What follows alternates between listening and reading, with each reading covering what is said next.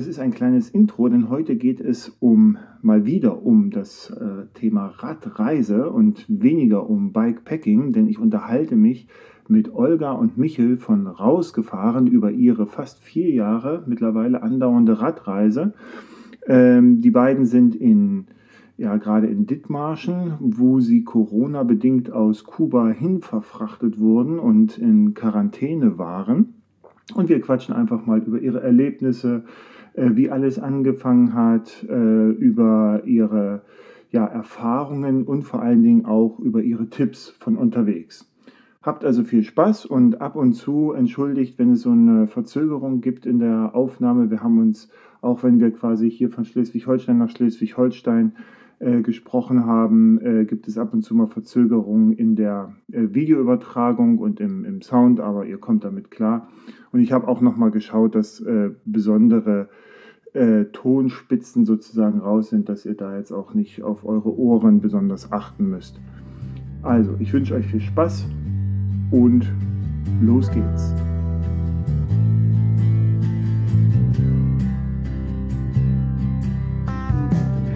Also, Olga und Michel, wir sind jetzt einfach schon richtig mit drin äh, in, in einem Podcast und jetzt, ich kann euch beide ja sehen und ich sag mal, also so richtig freut ihr euch nicht hier zu sein, oder? Oder guckt ihr immer so ernst? Weil ihr, ihr, schaut, ihr schaut ja schon so ein bisschen traurig. Ich habe ja, ich habe äh, äh, geguckt, ähm, euer, euer letzter Beitrag, das ist ja echt beeindruckend. Also für mich, ich muss sagen, ich habe euch seit dem ersten Tag quasi verfolgt, ne? als ich dann, ich habe irgendwann mal mitbekommen, Mensch, die kommen ja auch hier aus der Hamburger Ecke, das ist ja interessant. Und dann, genau, dann seid ihr losgefahren und jetzt habe ich gerade gesehen, vor drei Jahren, zehn Monaten und sechs Tagen äh, seid ihr quasi aufgebrochen, jetzt ein paar mehr Tage. Ne? Wir haben ja jetzt, jetzt quasi schon 14 Tage sozusagen, also fast vier Jahre seid ihr unterwegs. Und dann hatte ich zwischendurch, als es mit dieser Corona-Krise anfing, habe ich dann zwischendurch mal so gedacht, na, Mensch, wo, wo sind denn jetzt so? Ich habe nach Heike geguckt, ne, äh, hier Pushbike Girl und nach euch geguckt, weil ich euch dann mal so äh, regelmäßig so verfolge und ihr macht ja da auch, auch äh, ziemlich coole Sachen. Und äh, Heike ist aber in Deutschland, glaube ich, gerade, soweit ich das war. Das kann man ja manchmal nee, nicht so genau, oder? In nee, Kolumbien. in Kolumbien, genau. Und da dachte ich mir so, na ja, okay, wenn die das da, dann mal gucken. Und dann habt ihr auf einmal geschrieben, hey, wir sind auf Kuba und treffen gerade die Eltern. Und da dachte ich mir so, na gut, Kuba ist ja immer eine gute Adresse, um Krisen zu überstehen, ja, so. Ähm, und dann, dann hat es euch erwischt, ja, so. Und da, deswegen, also ähm, da, da wusste ich, da muss ich mit euch sprechen. Wundert euch nicht, das kann ja keiner sehen. Ich sehe ein bisschen zerzaust aus, aber ich komme gerade vom Radfahren. Ich habe nämlich, ähm, deswegen danke nochmal, dass wir das ein bisschen verschieben konnten, aber ich habe heute so viel zu tun gehabt, dass ich da, ich muss nochmal aufs Rad, sonst kriege ich hier einen Föhn, wenn ich die ganze Zeit immer nur in meinem Keller sitze und, und arbeite. Ähm, ja. Aber gut, also Danke dafür. Wir haben viel vor, denn wir müssen genau diese fast vier Jahre, oder ich möchte gerne mit euch diese fast vier Jahre mal so ein bisschen Revue passieren lassen. Und ich habe auch ein paar Fragen bekommen über Instagram für euch, ähm, die sich ja im Kern aber eigentlich vor allen Dingen immer um zwei Sachen drehen. Ne? Eine ist, wie bezahlt ihr das? Und das andere ist, wann geht es weiter? Aber da machen wir, da, ihr, ihr seid ja eigentlich, habt ihr auch für alle Fragen habt ihr ja eigentlich schon sämtliche Antworten in euren tollen Videos geliefert, aber vielleicht, wie gesagt, fangen wir mal, fangen wir mal ja. vorne an. Ähm, erzählt mal, wie geht's euch? Ja, was, was ist jetzt so in den letzten Tagen passiert? Und ich spring dann einfach rein und frage euch weiter. Gut, ja, also Unsere Reise wurde dann doch jetzt ziemlich abrupt unterbrochen, sage ich mal. Also ja, wie du gerade gesagt hast, wir waren auf Kuba und haben uns da eigentlich auch ziemlich sicher gefühlt und ziemlich gut aufgehoben gefühlt. So, also es ist ja eine gute Krankenversorgung dieses Land und ja ist bekannt dafür durch langjährige Krisen zu gehen und schwierige Situationen äh, gut zu meistern und die Leute können das da auch und die Leute sind auch ja ein schwierigen, schwieriges und herausforderndes Leben gewöhnt und dementsprechend dachten wir, wir sind dort ganz gut aufgehoben und auch, ja, Corona kam dort relativ spät an. Irgendwann, ja, tauchten dann die ersten drei Fälle auf oder so, aber ja, dann ging es auch schneller. Und ja, von dem Zeitpunkt, wo wir gesagt haben, so, wir sind hier eigentlich ganz gut aufgehoben, bis wir dann das Land verlassen mussten und zurück nach Deutschland wirklich mussten, ist dann knapp eine Woche gerade mal vergangen.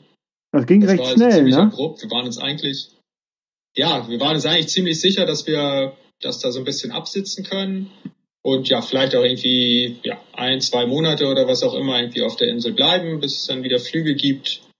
Aber dann hat die Regierung doch ja eigentlich eine 180 Grad Wende gemacht und gesagt, nein, das war's jetzt. Touristen alle nach Havanna wurden auf der ganzen Insel, die ganzen, alle Touristen wurden eingesammelt, alle nach Havanna gebracht. Mhm äh, in irgendwelche Hotels und da waren wir dann unter Quarantäne quasi, also wir durften dieses Hotelgelände nicht verlassen und ja, uns wurde ja die Aufgabe gegeben, Flüge zu buchen, die Botschafter ja. zu kontaktieren und äh, versuchen aus dem Land rauszukommen, weil ja. wir eben da nicht mehr uns frei bewegen dürfen.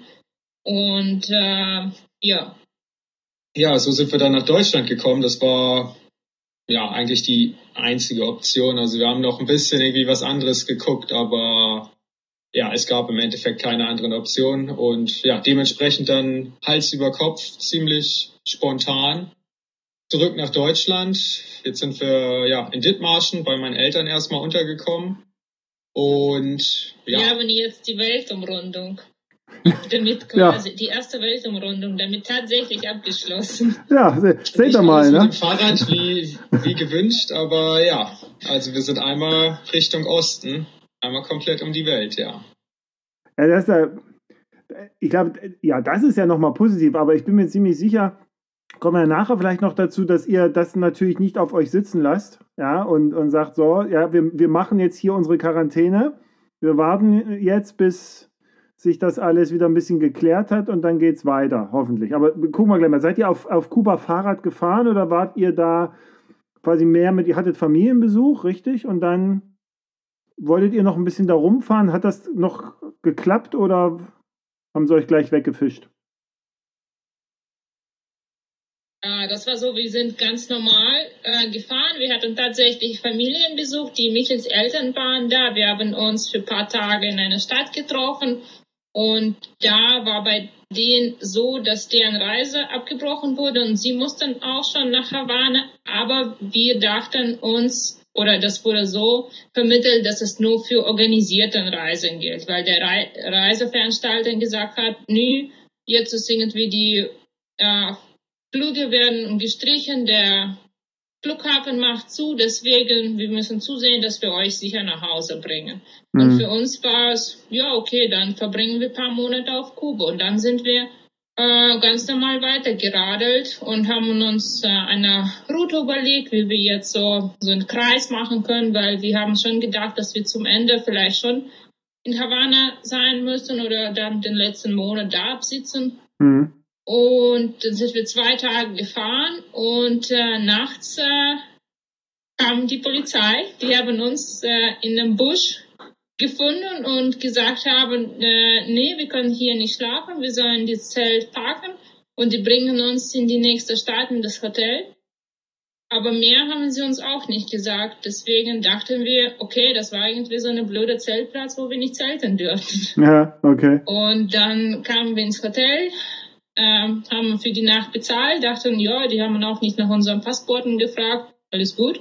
Und am nächsten Tag, als wir weiterfahren wollten, hat der Security-Mann gesagt, nee, ihr dürft das Zimmer nicht verlassen. Und wir, was? Geht's noch? Wie können wir das Hotelzimmer nicht verlassen? Ja. Also auch nicht zum Essen kaufen? Also auch nicht Essen kaufen, gar nichts? Okay. Nee, also das war halt irgendwo äh, in, in, der, in der Provinz, sage ich mal, in Kuba. Und äh, also ja, wir sind dann halt zur Rezeption gegangen und haben gesagt, hey, was ist hier los irgendwie? Wir, wir sollen hier in unserem Hotelzimmer bleiben oder so. Wir, wir wollen weiterfahren. Und ja, dann hat der Manager sich halt irgendwie an uns gewandt und hat gesagt, okay, also das war's. Äh, es wird jetzt ein Bus organisiert nach Havanna und da müsst ihr mitfahren. Ja, gibt keine anderen Optionen. Und ja, zwei Stunden später saßen wir dann im Bus nach Havanna und ja, ich weiß nicht, nochmal drei, vier Stunden später oder so waren wir dann in Havanna. Ja, wurden beim Hotel abgeliefert, waren da drei Nächte, glaube ich, vier mhm. Nächte vielleicht.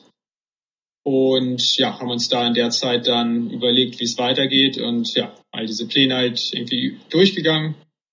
Aber im Endeffekt eingesehen, okay, ja, das war's, erstmal zurück nach Deutschland. Und ja, also um äh, da auch nochmal ganz mhm. kurz vorwegzunehmen, erstmal zurück nach Deutschland. Wir Sehr planen gut. jetzigen Zeitpunkt definitiv wieder weiterzufahren ja. mit dem Fahrrad. Ja. Absolut. Wie und wo und wann, natürlich wissen wir nicht, aber ja, es soll auf jeden Fall weitergehen. Also ihr seht auch beide aus wie Dittmarscher im Herzen, aber noch nicht bereit, um wirklich wieder zurückzukommen. so, also von daher. Aber das wenn, war zu abrupt. Zu, zu spontan. Ja. Ach, und nicht. irgendwie im Kopf sind wir noch nicht äh, durch. Ja, wo wäre es denn nach Kuba, also wie wäre denn die, die Reise weitergegangen? Was hattet ihr als nächstes geplant? Nach Kuba? Ja, wir hatten einen Flug von äh, Santiago de Cuba, also vom Süden, nach Nicaragua. Mm. Und der wäre gestern gegangen. Mm. Also eigentlich wären wir heute jetzt in Nicaragua. Da, wo sie ja große Partys feiern, ne? Wo, wo, wo er irgendwie die, die sozialistische Regierung gesagt hat, nee, Corona nicht mit uns und dann feiern sie jetzt gerade große Partys da und, und ignorieren alles. Äh, Habe ich äh, heute gelesen in den Nachrichten, dass Nicaragua sich da wohl. Ich gestern gesehen, genau, dass die Ostern äh, ja alle ganz normal feiern dürften und irgendwie bei denen ist Ostern auch ein bisschen anders gefeiert wird ja, und dann irgendwie in so einem großen Kreis tanzen sie alle so zusammen und ja. gucken. Weiß ich nicht. Vielleicht Aha. ist das gut so. Ja, gut, das, wär, das werden wir dann sehen, ne? Also mal, mal gucken. Aber ihr habt ja gesagt, jetzt hat sich der Kreis für euch geschlossen, wenn auch recht abrupt. Dittmarschen, Dittmarschen. Könnt ihr euch eigentlich noch daran erinnern? Und das ist so ein bisschen eine Frage, die sich auch so aus den Sachen äh, ergeben hat, die, ähm, die mir Leute geschrieben haben. Äh, wenn man so lange unterwegs ist, ne, das ist ja quasi ein permanenter Input an Eindrücken. Und ihr hattet zwischendurch ja auch mal, glaube ich, in Indien eine Pause gemacht. Und ich meine auch so ein bisschen zwischen den Zeilen gelesen haben, so dieses, okay, wir müssen jetzt, ne, also wir brauchen jetzt einfach auch mal ein bisschen Zeit für uns und auch mal nicht reisen und so. Also diese ganzen Eindrücke. Könnt ihr euch noch erinnern, was euch einmal auf diese Idee gebracht hat? Zweite Frage, und wie ihr losgefahren seid und wie die ersten Tage waren. Ich meine, es war auch recht kalt damals, als ihr losgefahren seid, wenn ich mich recht erinnere. Aber das kann, ich kann mich auch täuschen. Vielleicht habe ich das auch durcheinander. So, ja, die Idee zu der Reise, das muss dann irgendwann 2015 gewesen sein.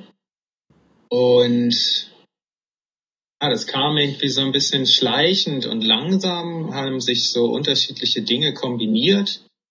Wir haben zu dem Zeitpunkt äh, schon ein bisschen zusammengelebt, irgendwie zwei Jahre oder so, glaube ich, haben wir zusammengelebt in der gleichen Wohnung. Mhm. Und haben auch schon irgendwie so ein paar kleinere Reisen unternommen gehabt, so ein paar kleine Städtetrips irgendwie durch Europa. In Amsterdam waren wir, in Barcelona waren wir, in Rom waren wir und kleine Fahrradtour haben wir sogar auch mal gemacht am Bodensee. Mhm. Irgendwie haben uns da Fahrräder ausgeliehen und so. Also ja, uns, naja, so ein bisschen so hat uns das Reisen schon irgendwie gefallen und dann haben wir auch eine größere Reise gemacht, naja, größer in Anführungszeichen. Also wir waren für, ich weiß gar nicht mehr, zwei oder drei, drei Wochen, Wochen, in Thailand. Mhm. Für, ja, Backpacking-Trip. Das war 2014 dann, glaube ich. Mhm. Ja. Mhm.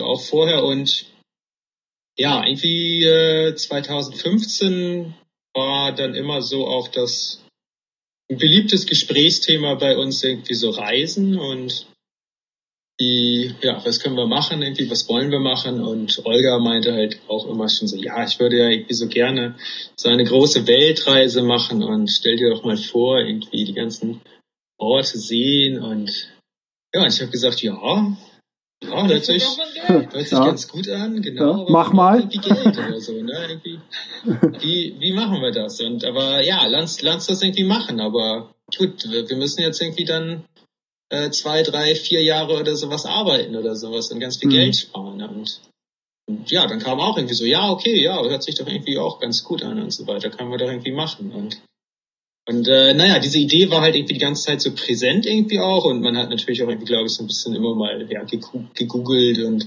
und Karten angeguckt oder sowas, Länder geguckt, Videos, mhm. Dokumentation geguckt, irgendwie, was man irgendwie so alles Schönes sehen kann, so halt mhm. geträumt, so äh, von, von irgendeiner großen Reise, von irgendwas ganz Großem. Und ja, irgendwann an irgendeinem Abend dann in irgendeiner Facebook-Gruppe weiß ich nicht mehr genau, wo das war, haben wir dann irgendwie ja von ähm, von äh, Carmen aus Hamburg gelesen, die äh, eine große Radreise unternehmen wollte, die äh, Vegan World Friendship. Ja, Tour die, so. die ist jetzt wieder aufgetaucht übrigens, die Carmen Mickley. Die war jetzt lange abgetaucht. Genau. So, und jetzt hat sie ihr Buch vorgestellt. So, ich habe zwischendurch gedacht, okay, ist sie jetzt schon wieder da oder nicht und so, aber jetzt hat sie ihr Buch gerade vorgestellt. Aber erzähl mal weiter. Haben wir auch gesehen, das Buch, ja. ja. Und ja, sie hat damals halt irgendwie äh, sich in irgendeiner Facebook-Gruppe da irgendwie vorgestellt und gesagt, so ja, hier, äh, ich will jetzt einmal mit meinem Fahrrad um die Welt fahren. Und sie ist auch Veganerin, also wir sind ja auch ja. vegan und irgendwie äh, hat sich das äh, in unseren Augen sofort super angehört, was sie davor hat. Und sie hatte auch irgendwie eine ganz tolle Internetseite, muss ich sagen, wo sie so ein bisschen irgendwie die Idee so vorgestellt hat und irgendwie so ein bisschen so die Ausrüstung, so in welche Richtung sowas gehen könnte. Wir wussten davon überhaupt gar nichts. Wir wussten nicht, dass man irgendwie sich sein Fahrrad irgendwie anscheinend schnappen kann und damit um die Welt fahren kann. Aber ja, manche Leute machen das wohl anscheinend. Mhm. mhm.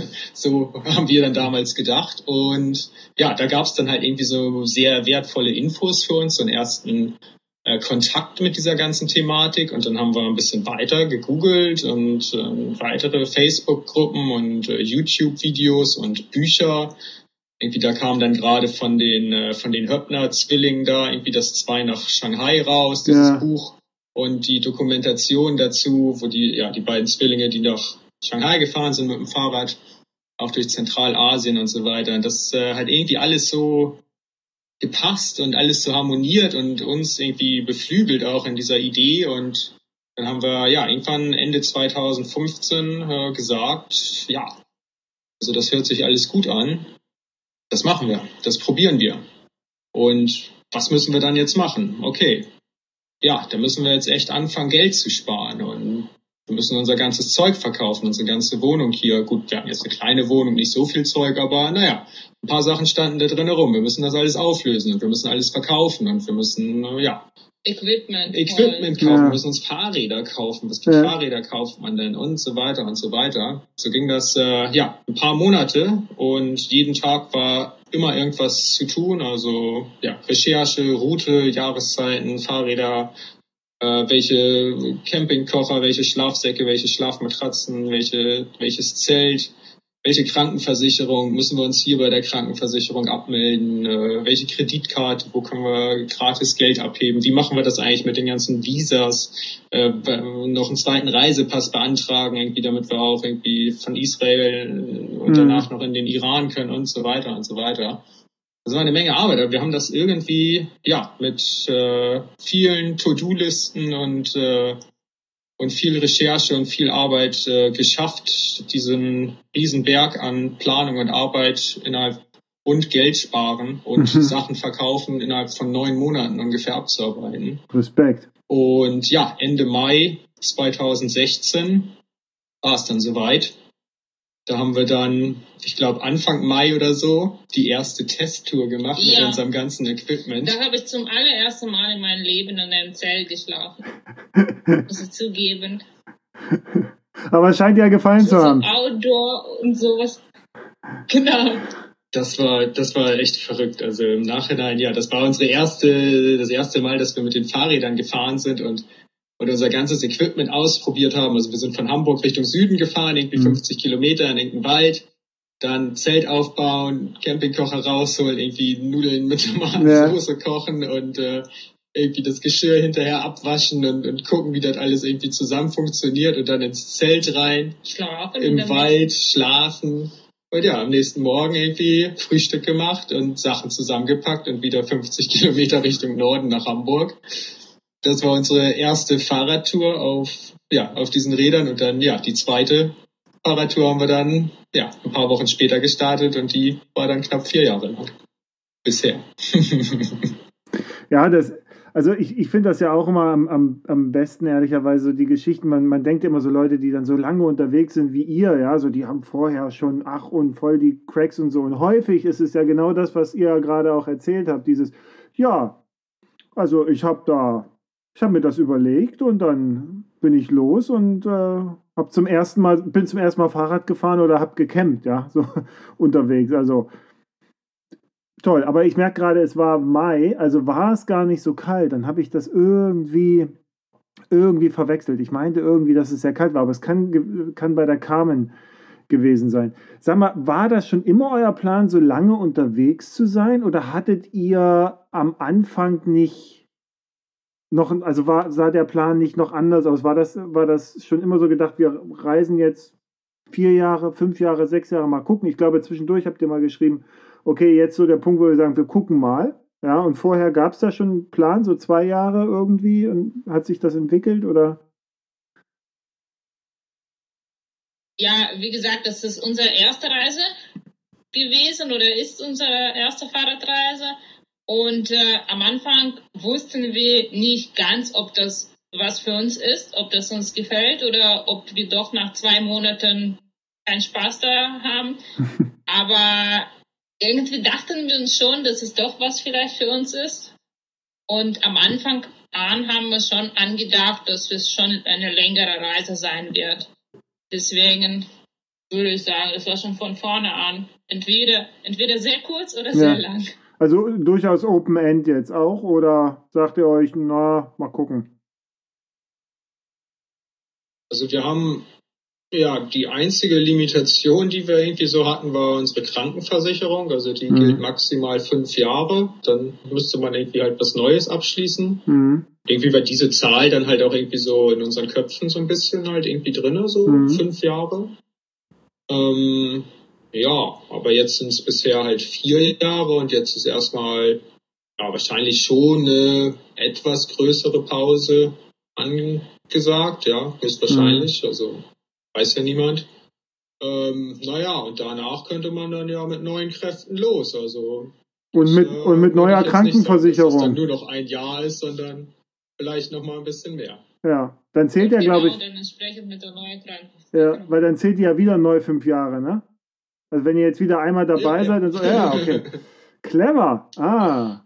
ähm, sag mal, äh, wenn man sich jetzt so die Zeit anschaut, was würdet ihr, also ich habe ja gesehen, es gibt äußerliche Veränderungen, ja. Also du warst ja mit Bart viel unterwegs, den ich übrigens sehr bewundere. Jetzt bist du gerade bartlos. Was, was gefällt dir eigentlich besser, Bart oder ohne, oder, oder ohne Bart? Was, was? Also mir gefällt auch eigentlich beides so irgendwie. Also im Moment mag ich es ganz gerne ohne Bart. Okay. Bart hat mir auch super gefallen. Ja. Oh gut, ich, ich fand mit Bart richtig cool. Das, äh, das, es gab so ein Foto, wo du irgendwie mit dem war das in Indien, wo du Probleme mit deinem Schwalbemantel hattest und Olga, du bist, glaube ich, vorgefahren oder so oder hast gewartet und du bist irgendwie mit dem Mantel nochmal sonst wohin und hast den da repariert und bist wieder zurück. Und da gibt es da ein Foto mit diesem Bart und diesem Mantel. Das sah einfach so schön aus. Das hatte sich so bei mir eingeprägt, waren so ein paar, paar Sachen. Und dann hattest du auf einmal kein Bart mehr und ich so, äh, wer ist denn das jetzt? Ja, so, aber okay, solange Olga sagt, ja, den kenne ich, dann ist ja das in Ordnung. Aber gab es jetzt, gab es jetzt auf eurer Seite so Sachen, wo du sagst, wo ihr sagt, so haben, also wir haben uns verändert auch, also persönlich auch verändert. So, ich, mich interessiert mal, verändert diese, diese Art von Reisen. Ne? So, jetzt, da frage ich euch, weil wenn jemand dazu was sagen kann, dann sind es ja Leute wie ihr, die so lange unterwegs sind und nicht nur 14 Tage Spanien, oh, ich bin ein neuer Mensch, weißt du, so, es ist immer so, ja, nee, bist du nicht, aber gut.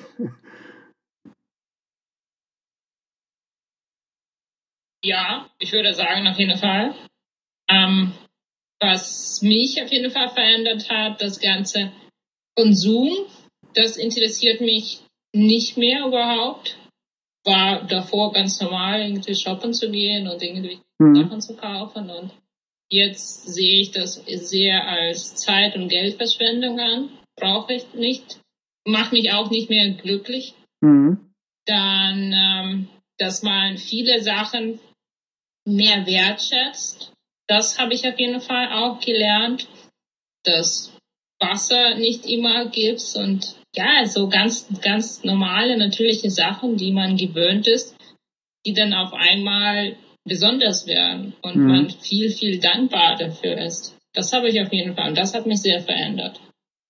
Merkt ihr das jetzt gerade auch? Ich glaube. Wie? Merkt ihr das jetzt auch gerade, so wo ihr in Dithmarschen seid, wo ihr quasi wieder konfrontiert seid, so auf einmal innerhalb von kürzester Zeit wieder mit, mit dem, was hier so ist? Äh, ähm, fällt euch das schwer dann? Ja, es ist natürlich schon krass, wenn du jetzt irgendwie den Vergleich hast. Also wir kommen jetzt äh, aus Kuba und äh, da bist du halt ja in Havanna in der Hauptstadt. Äh, der größte Supermarkt, den du da hast, ja, das ist hier irgendwie ja ein Tante Emma Laden oder mhm. sowas, wenn überhaupt. Und jetzt sind wir hier in, in, in einem kleinen Dorf hier in Dithmarschen oder in einer kleinen Stadt und es gibt, ich weiß gar nicht, wie viele riesige Supermärkte es gibt. Es gibt vier, fünf riesengroße Supermärkte hier, halt irgendwie für 5.000, 6.000 Leute oder sowas, die hier wohnen, mit riesiger Auswahl, mit äh, Lebensmitteln aus der gesamten Welt. Und das dann irgendwie, ja, diesen Vergleich so zu sehen und dann halt immer auch noch zu sehen, dass die Menschen trotzdem auch irgendwie so unglücklich sind, obwohl sie irgendwie so viel haben und so viel Wohlstand hier irgendwie herrscht. Das ist zum Teil dann auch irgendwie immer schwierig, so, ja, zu realisieren und damit klarzukommen irgendwie. Weil es halt ja schon irgendwie ganz andere Gegenden auf unserer Welt gibt, wo es den Menschen deutlich schlechter geht, aber sie halt auch dennoch die gleichen Wünsche natürlich haben, irgendwie mhm. so wie, wie wir so. Also mhm. Und wir haben halt schon viele von diesen Wünschen erfüllt, also halt irgendwie ein warmes Zuhause, irgendwie jeden Tag was zu essen und äh, Trinkwasser aus der Leitung und einen sicheren Job und so weiter, das haben wir hier alles und dann kommen da noch irgendwelche anderen Wünsche drauf zu, irgendwelche kommerziellen Wünsche oder sowas, Reichtum oder sowas. Bei manchen Leuten halt natürlich auch vielleicht irgendwie ja mehr so der Wunsch nach Glück und Freude oder viel Urlaub oder sowas. Aber das sind alles halt so Luxuswünsche und ja, dieses Grundbedürfnis irgendwie, dass man oder dass man damit zufrieden sein kann mit, mit dieser Grundversorgung, die man hat, das ja, ist vielleicht bei vielen Leuten nicht so. Und ähm, damit wären dann aber zum Beispiel die Menschen in Kuba halt, ja, die würden Freudenfeste feiern. Ja. Da jetzt auf einmal so ein riesengroßer Supermarkt, nur ein so ein Supermarkt, wie wir hier in, in diesem kleinen Dorf, wo wir jetzt sind, ja. auf Havanna eröffnen würde mit der Auswahl. Die Leute würden durchdrehen von dieser riesengroßen Auswahl. Das wäre absolut verrückt. Ja. Aber also es ist natürlich jetzt auch eine ziemlich lange Zeit vergangen, seit wir losgefahren sind. Also und in der Zeit verändert sich, glaube ich, jeder, unabhängig davon, ob man jetzt äh, so eine Reise macht oder ob man arbeitet oder ob man mhm. Äh, sonst irgendwas macht. Äh, Veränderung ist immer so ein kontinuierlicher Prozess, glaube ich, der immer stattfindet. Und natürlich hängt es ein bisschen davon ab, von dem Input, den du bekommst. Also wenn du halt ja zum Beispiel viel liest oder viel RTL 2 guckst, was weiß ich, dann wird sich deine Veränderung vielleicht in unterschiedliche Richtungen irgendwie bewegen. Mhm. Äh, und wenn du halt so eine Reise machst, wie wir sie jetzt gemacht haben, wo wir jeden Tag mit neuen Situationen konfrontiert wurden, jeden Tag neue Kulturen und neue Menschen kennengelernt haben, dann äh, geht das gleich noch in eine andere Richtung. Und mhm. ähm, ja, also man sieht halt irgendwie viel, viel intensiver, wie diese Welt wirklich funktioniert und wie die Menschen auf unserer Welt halt wirklich drauf sind und was die Menschen wirklich wollen und was halt auch wirklich das Wichtige ist irgendwie im Leben. Und ähm, ja, das ist halt irgendwie sowas, was ich am Anfang gesagt habe. Also das ist irgendwie das, was die Menschen wollen. Irgendwie, die wollen alle glücklich sein irgendwie. Mhm. Und dementsprechend ja, also versuche ich auch oder wir auch definitiv jeden Tag irgendwie glücklich zu sein und das auch immer wertzuschätzen, was wir haben, dass wir mhm. halt auch dieses Privileg natürlich haben, so diese Reise mhm. zu machen oder dass wir sie ja bisher machen konnten. Mhm. Und ja. Ihr macht sie weiter, ich bin mir ganz sicher. Aber jetzt mal rein, rein aus, aus reiner Neugier, lebt ihr jetzt gerade in Dithmarschen aus euren Taschen? Oder wie kann ich mir das vorstellen? Ich überlege gerade, wie man, Weil ihr habt ja, also was ihr habt, habt ihr ja quasi an euren Rädern gehabt. Ne? So wenn man, es gab ja sicherlich noch ein paar Sachen, die ihr vielleicht eingelagert habt oder sowas, aber wie ist das jetzt so? Sagt ihr euch, okay, wir schon mal aus Prinzip, wir bleiben dabei, wir, wir leben aus unseren Taschen? Weil es kann ja jeden Moment weitergehen. Also ja, wir haben uns hier natürlich schon irgendwie so ein bisschen ausgebreitet. Also wir sind jetzt hier bei meinen Eltern und ja. äh, das ist nach wie vor das, äh, also das, das, wie heißt denn das, das Familienhaus. Also ich hatte oder ich habe äh, zwei Geschwister, also wir haben hier damals zu fünf gelebt. Meine ja. äh, zwei Geschwister leben jetzt nicht mehr hier. Also es ist ein großes Haus mit viel Platz und äh, ich sag mal ja, meine Eltern haben uns auch gerne aufgenommen hier natürlich. Ähm, und dementsprechend haben wir uns ja auch ein bisschen ausgebreitet, aber ja, wir arrangieren uns da äh, ja, gemeinsam irgendwie und äh, machen hier ja, so eine Generationen-WG oder sowas draus. Irgendwie. Alle in Quarantäne. Mal wieder bei Mami und Papi zu leben. Wie? Alle noch in Quarantäne oder äh, seid ihr schon raus? Zwei Wochen? Müssen nee, gestern nicht seit mehr. gestern nicht mehr. Oh, also wir waren ja herzlichen Glückwunsch. Tage zusammen in Quarantäne quasi. Willkommen zurück. Das erste Mal äh, ja, vielen Dank. Oder nee, gestern. Ja, gestern durften wir raus, genau. Heute waren ja. wir das erste Mal im Supermarkt quasi. Ja, ah. gestern war noch alles geschlossen, ist der Montag. Ja, stimmt. Ja, aber also äh, wir haben jetzt nicht irgendwie vor, uns hier äh, groß natürlich irgendwie niederzulassen oder jetzt irgendwie anzufangen, mhm ja, oder gut, im Moment zumindest sage ich mal nicht, haben wir, haben wir nicht vor, uns irgendwie jetzt eine große Wohnung zu suchen und die irgendwie neu einzurichten oder irgendwie sowas. Äh, Im Moment hoffen wir eigentlich darauf, dass das jetzt hier vielleicht so ein, zwei Monate oder so sein wird und mhm. wir uns dann vielleicht irgendwie wieder auf die Räder schwingen können. Mhm. Wenn es dann halt noch nicht so sein sollte, ja, dann wird man irgendwann natürlich nach einer anderen Lösung irgendwie suchen müssen. Aber also ich würde sagen, ja, wir leben so aus unseren Taschen und ja, also unser, unser aktueller Tagesablauf ist halt auch einfach Videos schneiden. Mhm. Das ist, ja, das machen wir jetzt für unseren YouTube-Kanal. Ähm, wir haben halt super viel Videomaterial mhm. und deswegen passt uns diese Pause eigentlich auch ganz gut, müssen wir schon sagen. Also ja. wir haben jetzt ja viel Zeit, viel Videos zu Ihr habt ja immer, ihr habt ja immer beklagt unterwegs, dass ihr gar nicht dazu kommt. Ne? Also ihr wart quasi, ich sage jetzt mal salopp, euer Video aus Montenegro war, als ihr schon 70 Jahre weiter wart, ne? So, und, und ich sehe gerade, jetzt kommen gerade wieder so ein paar. Das, ist doch mal ein guter Übergang. Jetzt habt ihr ja quasi auch nochmal die Möglichkeit, ich, ich wollte gerade sagen, die einen schauen Videos, ihr schneidet Videos. Ich finde, dann ist das Videoschneiden natürlich schon besser, ja, in dem Fall.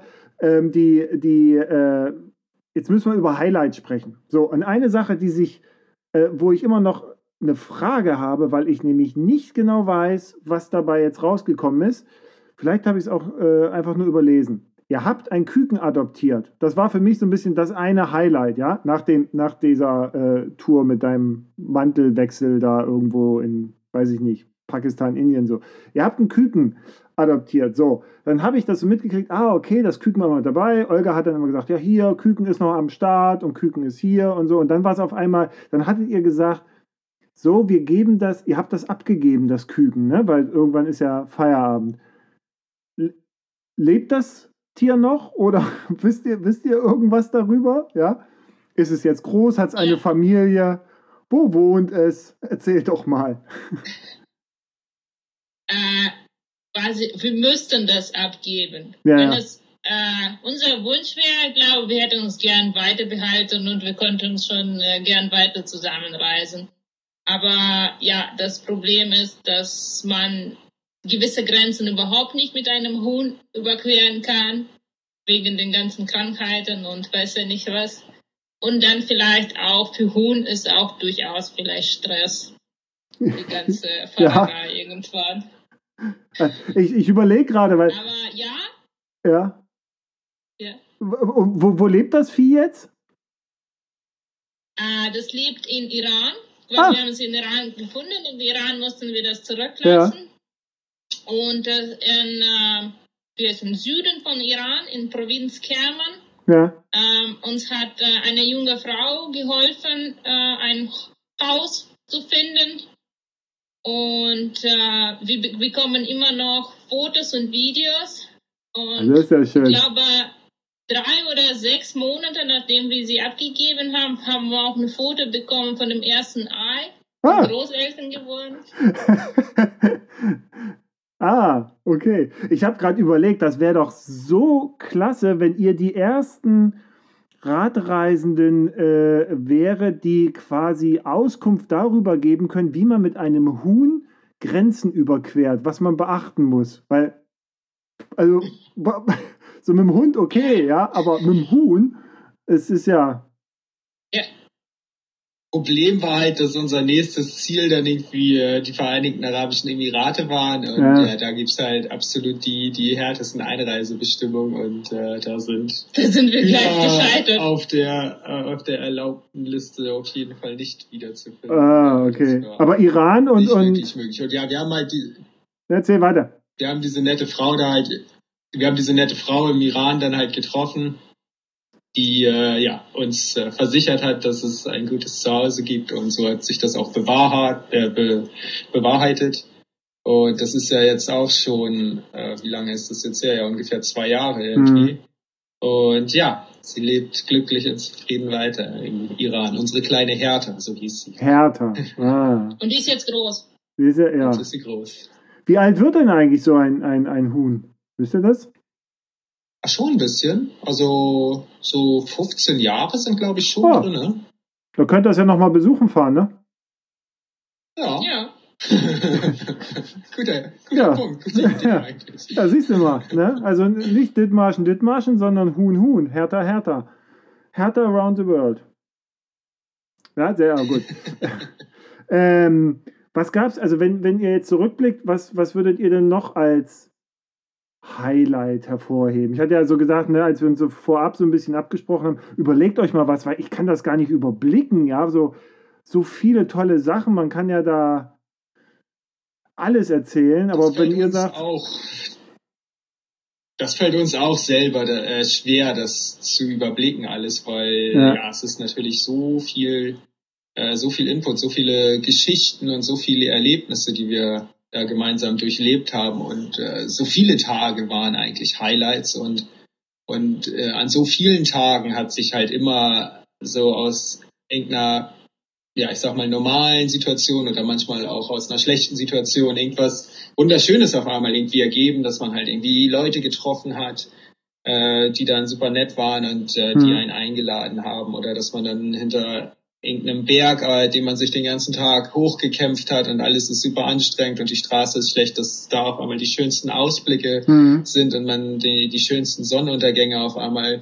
genießt und äh, all sowas. Deswegen ja, es ist immer mal so ein bisschen schwierig, irgendwie so so einzelne Tage oder einzelne ja. wirklich Erlebnisse da jetzt rauszupicken.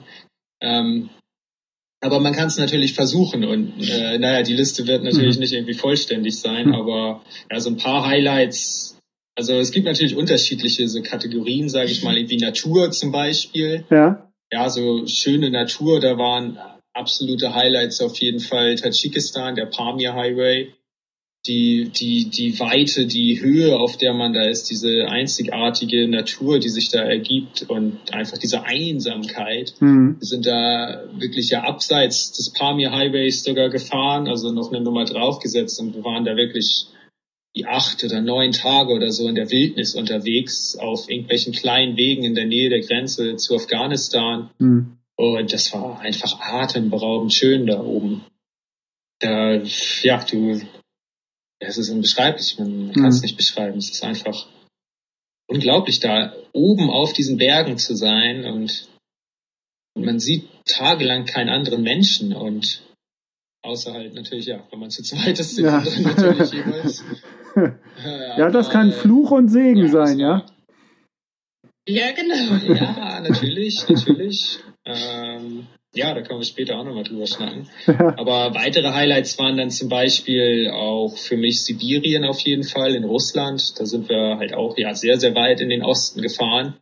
Und da sind wir halt auch so durch diese unendlichen Nadelwälder oder Mischwälder gefahren, wo halt genauso wenig Menschen sind und wo es vielleicht sogar noch einsamer ist als in Ja, oder da diese Straße, die keine Straße war. Ich glaube, Das war eine der härtesten Straßenwege, mhm. die wir gefahren sind. Aber nachhinein ist auch so ein Highlight, weil wir durch diesen Weg irgendwie mit unseren super schweren Rädern gekommen ja. sind. Da waren irgendwelche ausgetrocknete Flussbetten und. Wie weit seid ihr da nach Osten? Wie weit seid ihr da nach Osten gefahren? So Richtung Magadan schon? Also die, die, die Road of Bones dort hinten? Oder da nicht, nee. Wir waren äh, also bis äh, Vladivostok. Wir sind davor auf der BAM-Straße. Ah ja. Das ist so eine alternative Bahntrasse zu der äh, transsibirischen Eisenbahn. Ja, die Baikal-Amur-Magistrale. Yeah. Ja, genau. korrekt. Genau, da wurde, wurde ja, Arbeitsdienst. Eine, eine schöne kleine Schotterpiste. Ja, da, da konnte man die früher ist, zum Arbeitsdienst hin. Ja. Ah, cool, ja. okay. Ja, da waren auch, als wir da Bilder gepostet haben, irgendwie auf Facebook, da haben auch äh, einige Follower von uns da irgendwie äh, erzählt, wie sie damals an der Barmenstraße da gearbeitet ja. haben und diese, diese Gleise da wirklich hingelegt haben ja. mit dem Motto. Das ist äh, auch schon, ja, verrückt. Ah, cool. Ja, und sonst weitere Highlights, so natürlich irgendwie Iran, absolut. Mhm. Das äh, sagen, glaube ich, echt viele Radreisende auch. Das äh, haben wahrscheinlich die meisten von deinen Zuhörern auch schon mhm. irgendwie festgestellt. Also die Gastfreundlichkeit im Iran ist einfach unbeschreiblich. Die Leute sind so nett, freundlich, unglaublich. Du wirst die ganze Zeit zum Tee eingeladen, zum Essen, zum Übernachten und überall Gesprächspartner. Die Leute sind super interessiert an dem, was du machst. Es ist einfach ein, eine super tolle Erfahrung. Wir waren ja knapp drei Monate im Iran, haben zusätzlich dann auch noch äh, unser Huhn da gefunden. Ja. Und äh, das war ja definitiv eins der Highlights, sogar ja so großes Highlight, dass wir da sogar ein Buch drüber geschrieben haben über unsere Reise. Habe ich gesehen, ja. Ist aber auch frisch jetzt, ne? Das war. Äh, ja, das haben wir jetzt so vor. Oh na, ist schon ein bisschen jetzt. Ja. ja ist fast schon sechs Monate, fünf Monate jetzt. Ah, also ja. November, okay. Ende November haben wir es rausgebracht, ja. Ah, cool. Und jetzt, äh, jetzt schneiden wir halt gerade die ganzen äh, Indien-Videos und da sind äh, natürlich auch die wildesten Situationen. Also Indien ist auch einfach unglaublich gewesen. Natürlich, wir waren acht Monate da und das ist ein Land mit, mit so vielen Kontrasten und mit so vielen unterschiedlichen Menschen und Kulturen und Religionen mhm. und Essen und Sprachen und Landschaften und so viel Input und, und Hupen und oh, es ist äh, eine, eine, eine Explosion im Kopf jeden Tag irgendwie, weil so viel Sachen passieren. Aber man kann da echt eine Menge bei lernen, irgendwie, wie ich vorhin auch irgendwie schon gesagt habe, irgendwie, äh, ja, wenn man halt den Input, den man bekommt, irgendwie daraus bildet man dann irgendwie äh, seine neuen Synapsen oder sowas und, und dann äh, entwickelt man sich irgendwie in so bestimmte Richtungen weiter, man verändert sich irgendwie sein Geist und seine Einstellung zu Dingen. Und da in Indien kann man halt echt super viel lernen von den Menschen, irgendwie, wie einfach sie da leben, wie spirituell sie zum Teil leben. Mhm. Äh, und wie sie halt auch gemeinsam miteinander leben. Also da sind halt so viele unterschiedliche Ethnien und, und äh, Religionen und äh, und das Kastensystem und so weiter. Also und trotzdem leben die alle irgendwie in Harmonie und das mhm. ist auch irgendwie so ganz interessant zu sehen und ganz schön zu sehen. In Indien? natürlich die, die wilden Sachen, die da jeden Tag irgendwie auf der Straße passieren, hm. irgendwelche hm. Paraden und Zeremonien und in so eine krasse Pilgerfahrt sind wir da irgendwie reingekommen, wo dann Tausende von Pilgern auf einmal auf der Straße unterwegs waren. Und ja, jeden Tag immer wieder. Absolut. Sieht man das dann auch auf euren Videos? Konntest du das mit aufnehmen oder konntet ihr das mit aufnehmen, sowas? Solche Erlebnisse und Begegnungen? Ja, schon. Also in Indien haben wir wirklich ziemlich gutes Videomaterial und wir sind jetzt gerade ja auf unserem YouTube-Kanal fleißig dabei, neue Videos aus Indien zu veröffentlichen. Ich glaube, fünf oder sechs Videos haben wir jetzt schon aus Indien. Mhm. Und kommen noch. Und jede Woche gibt's zwei neue Videos jetzt im Moment. Ja, da kommen noch ein paar richtige. Und die Story Kracher. mit dem Schlauch, die du die ganze Zeit erwähnt hast, kommt auch am Sonntag. Ah, siehst du, sehr gut. Das Video kommt am nächsten Sonntag, ja. Ah, okay. Aber in, in Indien habt ihr auch quasi eine Auszeit genommen. War das geplant oder, weil das führt mich jetzt auch, weil du es eben gerade auch nochmal angesprochen hattest, so ein Stück weit auch in Richtung, wie kann man es aushalten zu zweit, wenn man zu zweit auch alleine ist, so, ne? Als wir in Indien angekommen sind, waren wir dann, glaube ich, so zweieinhalb Jahre unterwegs. Weniger eineinhalb. Eineinhalb Jahre. Mhm. anderthalb Jahre. Und wir hatten bis dahin irgendwie keine größere Pause gemacht, so irgendwie hier mal eine Woche oder vielleicht da mal irgendwo zwei Wochen, aber eigentlich eher nicht. Also eigentlich immer nur so ein paar Tage Pause und sonst halt jeden Tag Radfahren. Und wir haben schon irgendwie im Iran gesagt, so ja, wenn wir jetzt langsam Richtung Indien kommen, da kommen, da langsam mal eine größere Pause machen. Ja, wo denn? Ja, hm, ah, Goa, guck mal, Goa sieht doch ganz nett aus. Können wir schön am Strand liegen und ja, schön ein paar Videos schneiden und so weiter, ein bisschen unserem Blog arbeiten und so. Ja, und das haben wir auch gemacht und das tat auf jeden Fall auch echt gut. Und wir haben insgesamt da in Goa, glaube ich, drei oder vier Monate verbracht. Drei. Drei. Und sind dann noch mit dem Bus einmal irgendwie äh, nach Kathmandu, nach Nepal mhm. gefahren, haben da auch noch einen Monat Pause gemacht. Sind dann nach Neu-Delhi gefahren mit dem Bus auch und sind dann einmal sogar noch für sechs Wochen nach Deutschland geflogen und haben da quasi den Rest unserer Pause verbracht und was dann im Endeffekt so ungefähr ein halbes Jahr dann war. Es mhm. war knapp ein halbes Jahr im Endeffekt, die wir dann wirklich Pause gemacht haben und von Neu-Delhi oder dann sind wir halt von Deutschland zurückgeflogen nach mhm. Neu-Delhi, hatten unsere Räder da gelassen und dann äh, sind wir weitergefahren. Und ja, das tat, das tat auf jeden Fall gut, da mal eine längere Pause zu machen. Wobei es halt auch sofort wieder Spaß gebracht hat, auf dem Fahrrad zu sitzen. Ja. Also das war super, nach der langen Zeit dann endlich wieder auf dem Fahrrad zu sitzen und dann wieder einen Zeltplatz zu suchen und so weiter. Aber ja, wir mussten da irgendwie so ein bisschen rauskommen, glaube ich, irgendwie aus der Routine, mal so ein bisschen runterkommen, ein bisschen entspannen und ein bisschen was anderes machen für eine Zeit. Ja. ja, weil am Anfang waren wir auch so ein bisschen so getrieben, irgendwie so weiter und weiter zu kommen. Was wir nachhinein auch ein bisschen nicht sehr bereuen, aber würden das viel langsamer angehen. Ja. Am Anfang irgendwie war das irgendwie so weiter, neues Länder, neu, irgendwie so ein bisschen. Und irgendwann kamen wir zu dem Punkt, wo wir irgendwie länger in Ortschaften bleiben, die uns gefallen, irgendwie da mal zwei Nächte zelten, wenn es irgendwie schön ist. Mhm. Oder ja, einfach äh, ja, so, so einen Weg zu sich auch ein bisschen finden, so in seine eigene Ruhe, ein bisschen so diese Balance zwischen Reisen und äh, Urlaub. Ja.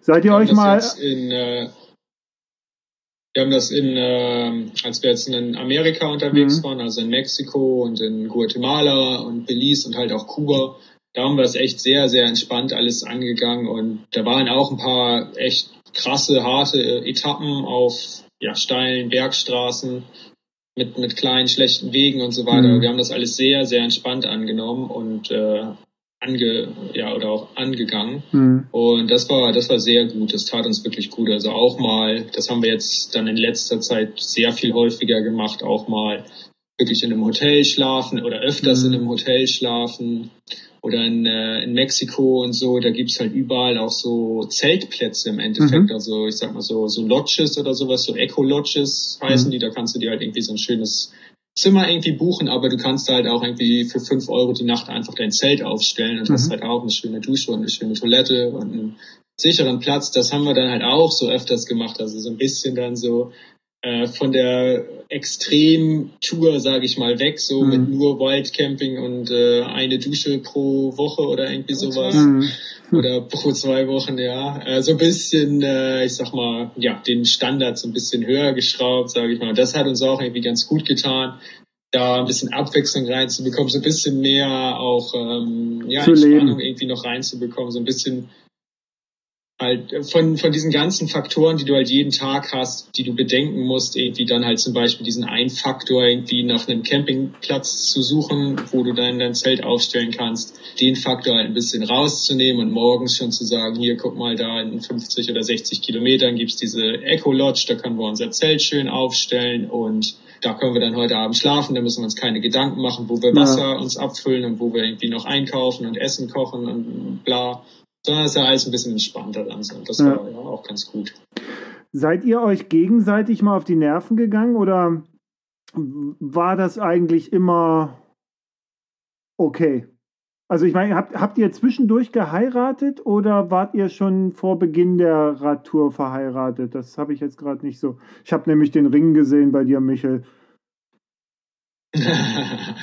ja, also wir sind verheiratet. Ja, eigentlich, oder ja, offiziell muss man eigentlich sagen, während der Tour. Ja. Also wir sind am 24. Mai in Hamburg, losgefahren und sind zwei Tage äh, hier zu meinen Eltern hergefahren, wo wir jetzt auch sind. Wo, da sind wir dann am 26. Mai angekommen. Und dann haben wir nochmal eine Woche hier Pause gemacht. Und am ersten. Und genau, am ersten, am ersten Juni haben wir dann geheiratet. Und dann, äh, ja, am 3. Juni sind wir dann hier aus Mahne quasi weitergefahren. Mhm. Also ja, sehr am Anfang der Reise, aber naja, eigentlich, während. man muss sagen, während der Reise. ja, offiziell ja. Ja, das, man sagt ja, ja eigentlich, ne? Also natürlich. Ja um, um äh, auf deine andere Frage noch kurz ja, einzugehen, also ja, wir haben natürlich schon ab und an kleine Meinungsverschiedenheiten. äh, das lässt sich, glaube ich, nicht verhindern, aber ja, nee, im Großen und Ganzen äh, klappt es immer alles sehr gut für uns. Also wir sind schon ja ziemlich gutes Team, würde ich mal so ganz kühn behaupten. Äh, wir kriegen das schon immer alles gut hin. Ja, ja nichtsdestotrotz natürlich, es sind zwei unterschiedliche Menschen.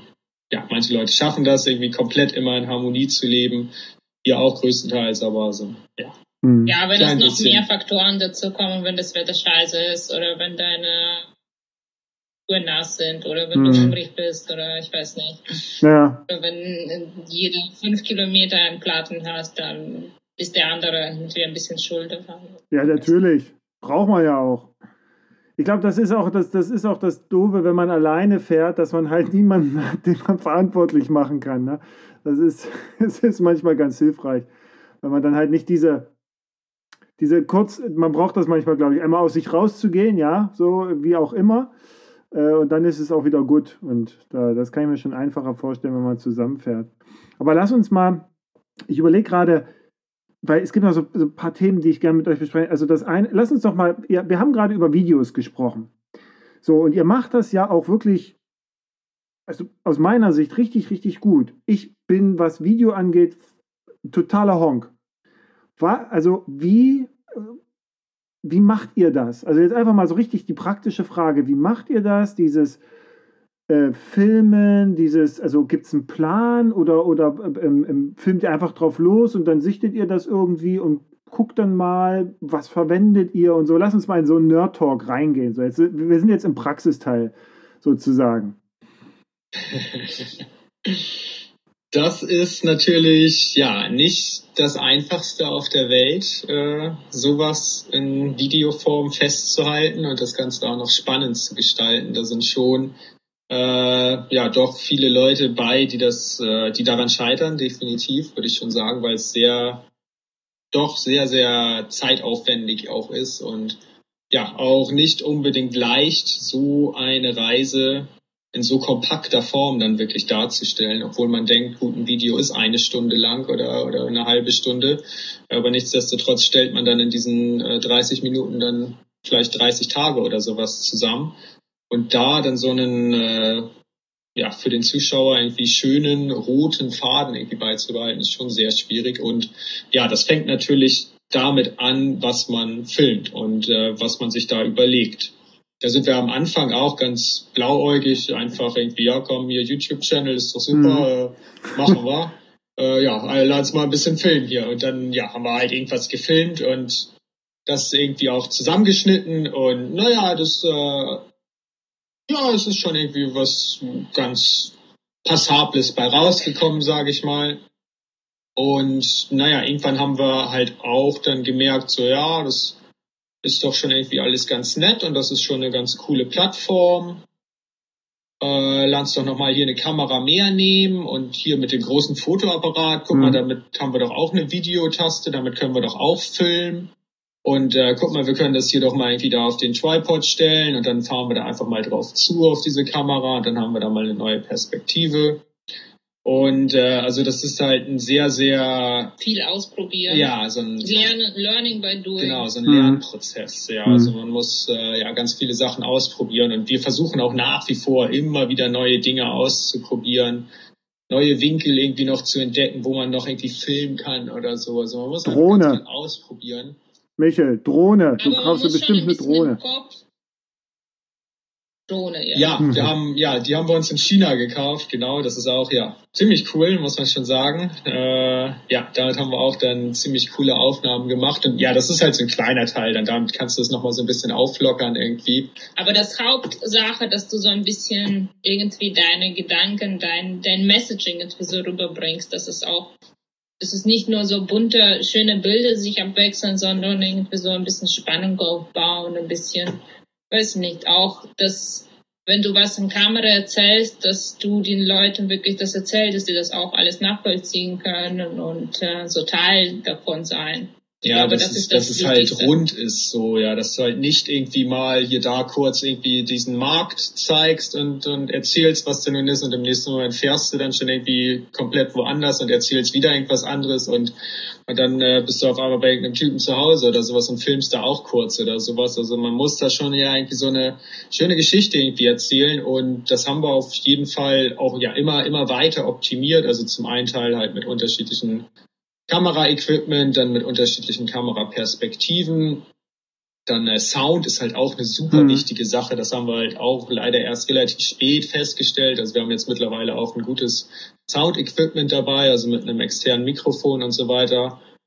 Und äh, dann natürlich ja irgendwie so eine Art äh, Skript oder Idee, sage ich mal, was man so grob erzählen könnte, so was der Tag so zum Beispiel bringen könnte oder so. Mhm.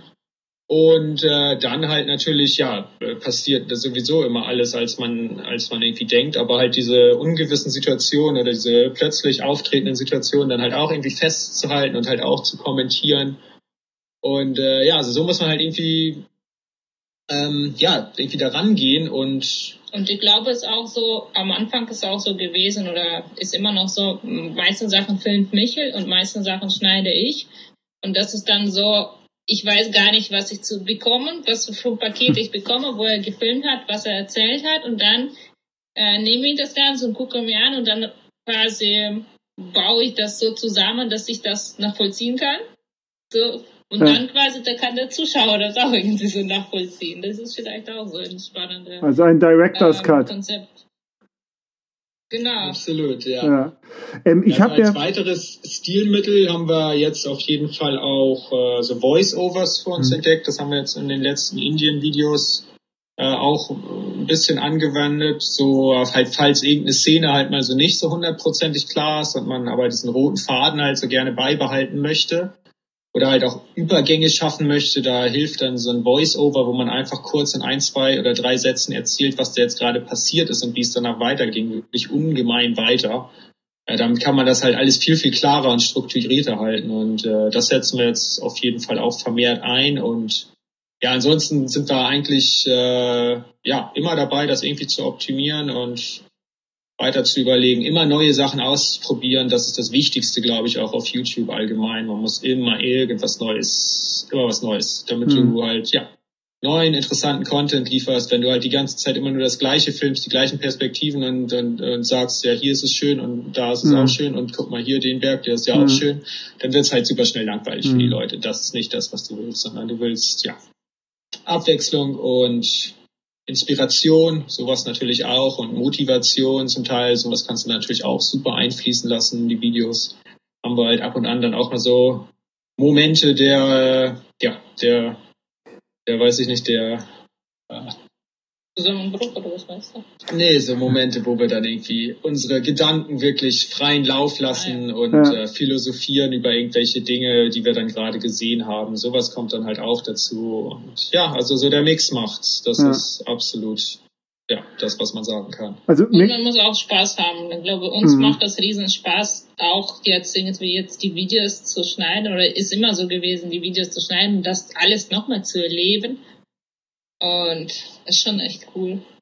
Mir gefällt, dass ihr halt das auch wirklich, wie du gerade sagtest, oder ihr beiden sagtet, also dass ihr das wirklich so redaktionell macht. Ne? Man sieht halt viel zu häufig dieses Hallo, ich bin da, was du gerade sagtest, ne? dann ich fahre da sechsmal in die Kamera rein und dann bin ich auf einmal da, dann kommt irgend, also so zusammengestöpselt, was sich eigentlich für den Außenstehenden nicht weiter erklärt. Ne? Was ihr gut macht, ist wirklich redaktionell zu denken und das zusammenzupacken. Und jetzt habe ich nämlich noch eine Idee. Oder ich sage, ich warte eigentlich nur drauf, aus eurer Reise, aus eurem Videomaterial und vor allen Dingen aus diesen fantastischen Bildern, die Olga malt. Da müsste man eigentlich ein, ein, ein cooles Documentary draus machen. Weißt du, was so aus Comic in Film übergeht und dann wieder so Comic-Elemente drin hat, so Bild, was ist so, so, gibt es ja so diese asiatischen Filme mal, hier Kill Bill hat das ja auch gemacht, dieser, also gut, Tarantino, ja, der hat da zwischendurch, war auf einmal so ein Manga drin und dann wird die Geschichte auch wieder normal weitererzählt, so das hatte ich,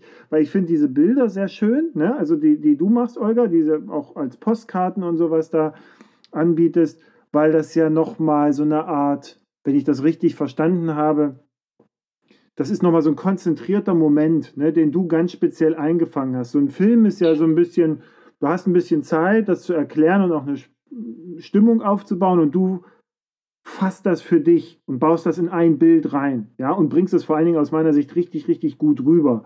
So, und das miteinander zu kombinieren, das fand ich sowieso wunderbar. Aber du hast damit auch, das hast, hast du nicht von Anfang an gemacht, ne? Das kam auch auf einmal, habe ich gemerkt, dass ihr, dass da immer so diese Zeichnung auf einmal anfing und dann waren sie ganz viel. Ich glaube, als ihr Pause gemacht habt, war ganz viel gezeichnet, kann das sein? Da hattest du so, äh, nee, die Geschichte geht ein bisschen äh, zurück und zwar quasi die Malsachen hatte ich von Anfang der Reise wirklich dabei. Aha. Aber irgendwie habe ich nie so richtig Reich gefunden, Muse gefunden, weiß ich nicht. Irgendwie hatte ich das fast vergessen, dass ich dabei habe. Und in Kasachstan ist unsere Kamera kaputt gegangen. Wir konnten auf einmal keine Fotos mehr machen. Und da habe ich angefangen, jeden Tag so eine kleine, kleine Bild zu machen, was quasi an dem Tag so passiert ist oder was so ein Highlight des Tages.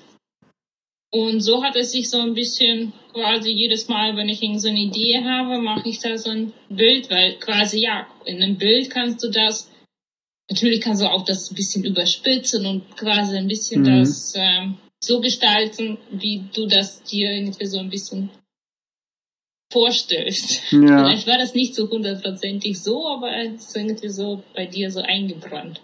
Ja, ich fand das so fantastisch, also diese Art, sich auszudrücken. Ich habe jetzt auch ein, zwei andere Leute kennengelernt, die, die eben nicht mit Kamera unterwegs sind oder Fotos machen oder so, sondern die anfangen zu malen. Ja, also im Aquarellstil, dann teilweise wirklich so sehr also sehr verschwommene Linien, ja, wo du sagst so, okay, oh, oh, da, da war ich auch, alles klar, so. Aber ich finde diese Art ähm, des sich Ausdrückens, diese unterschiedlichen Arten, die find, das finde ich so fantastisch. Und ich finde das bei euch beiden so fantastisch, weil es einmal getrennt super funktioniert und weil es auf der anderen Seite, wie gesagt, aus meiner Sicht eine, prima Ergänzung, ne? so, weil sich da so nochmal ein, anderer Blick ergibt, ein anderer Zugang ergibt. Ja, so ein, ein Bild sagt ja manchmal mehr als diese tausend Worte, die man vielleicht in einem Video hat. Ne? So, und das fand ich von Anfang an fantastisch. Also mach das unbedingt weiter. Das wollte, eigentlich wollte ich nur sagen, Olga, mach mal weiter so. Das finde ich richtig, richtig klasse.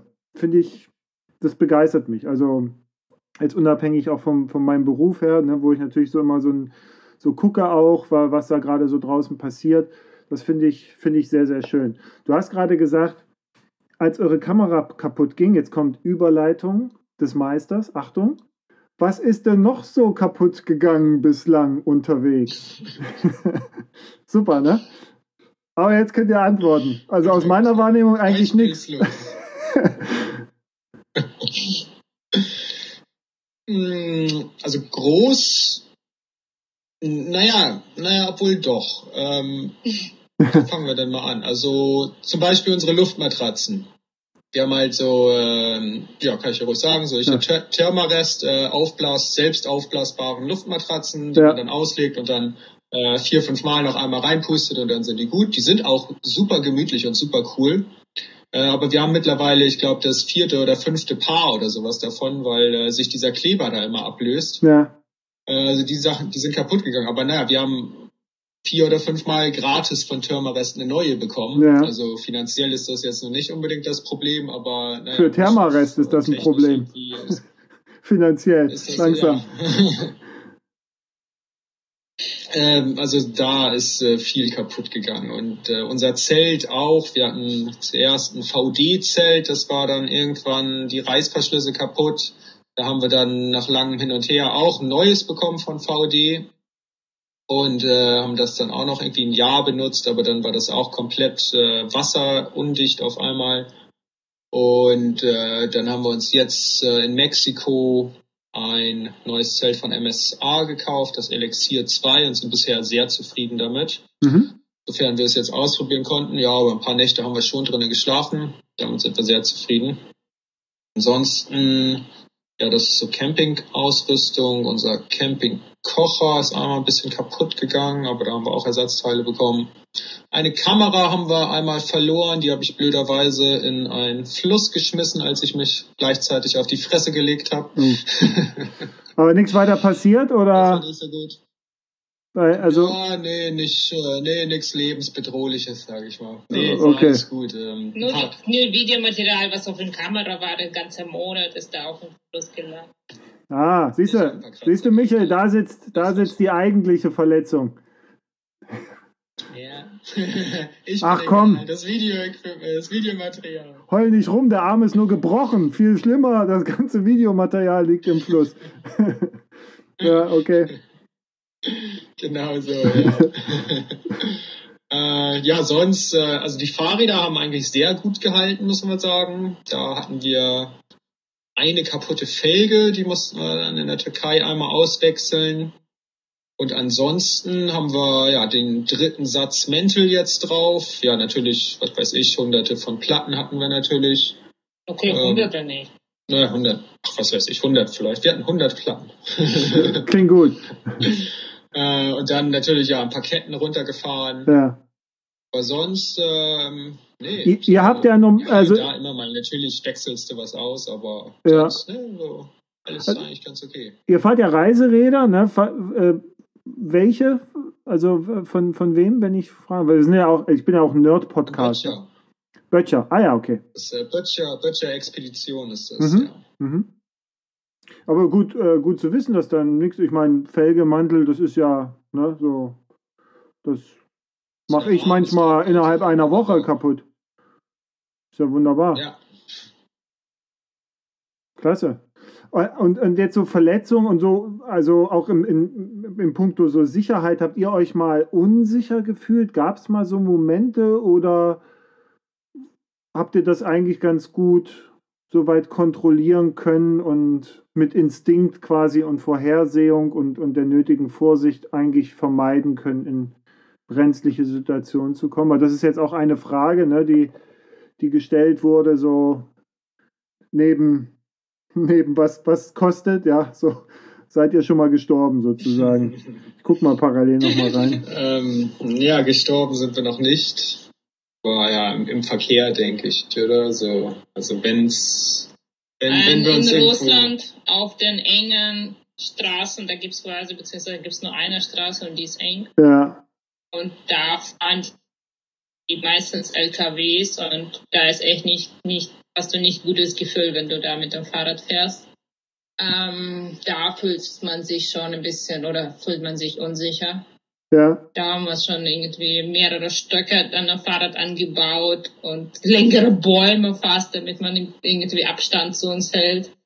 Ähm, sonst, äh, weiß nicht, in, ich glaube in Indien, man musste sich ein bisschen daran gewöhnen, aber das das war auch irgendwie quasi, dass die Leute dich immer so angucken, aber das ist deren Mentalität und dann gewöhnt man sich dran und das ist irgendwie auch witzig, dass die Leute einfach so stehen und dich angucken und das ist irgendwie so, so ganz normal und äh, Habt ihr das eigentlich geschafft, in Indien zu zelten? Normal. Also habt ihr in Indien ja. ja? Ja. Und, und wart ihr dann auch alleine? genau, wollte ich, wollte ich gerade erzählen, genau. Also man muss sich in Indien daran gewöhnen, ähm, auch wenn man noch so weit irgendwo in den Wald hineingeht oder im entferntesten Fleckchen äh, hinter irgendwelchen Wänden oder hinter irgendwelchen Bäumen oder was auch immer, egal wo du dein Zelt aufstellst, morgens äh, wirst du von einem Inder geweckt, der dein Zelt gefunden hat und fleißig guckt, was du dann du nun genauso treibst und ja, wenn es nur einer ist, hast du Glück.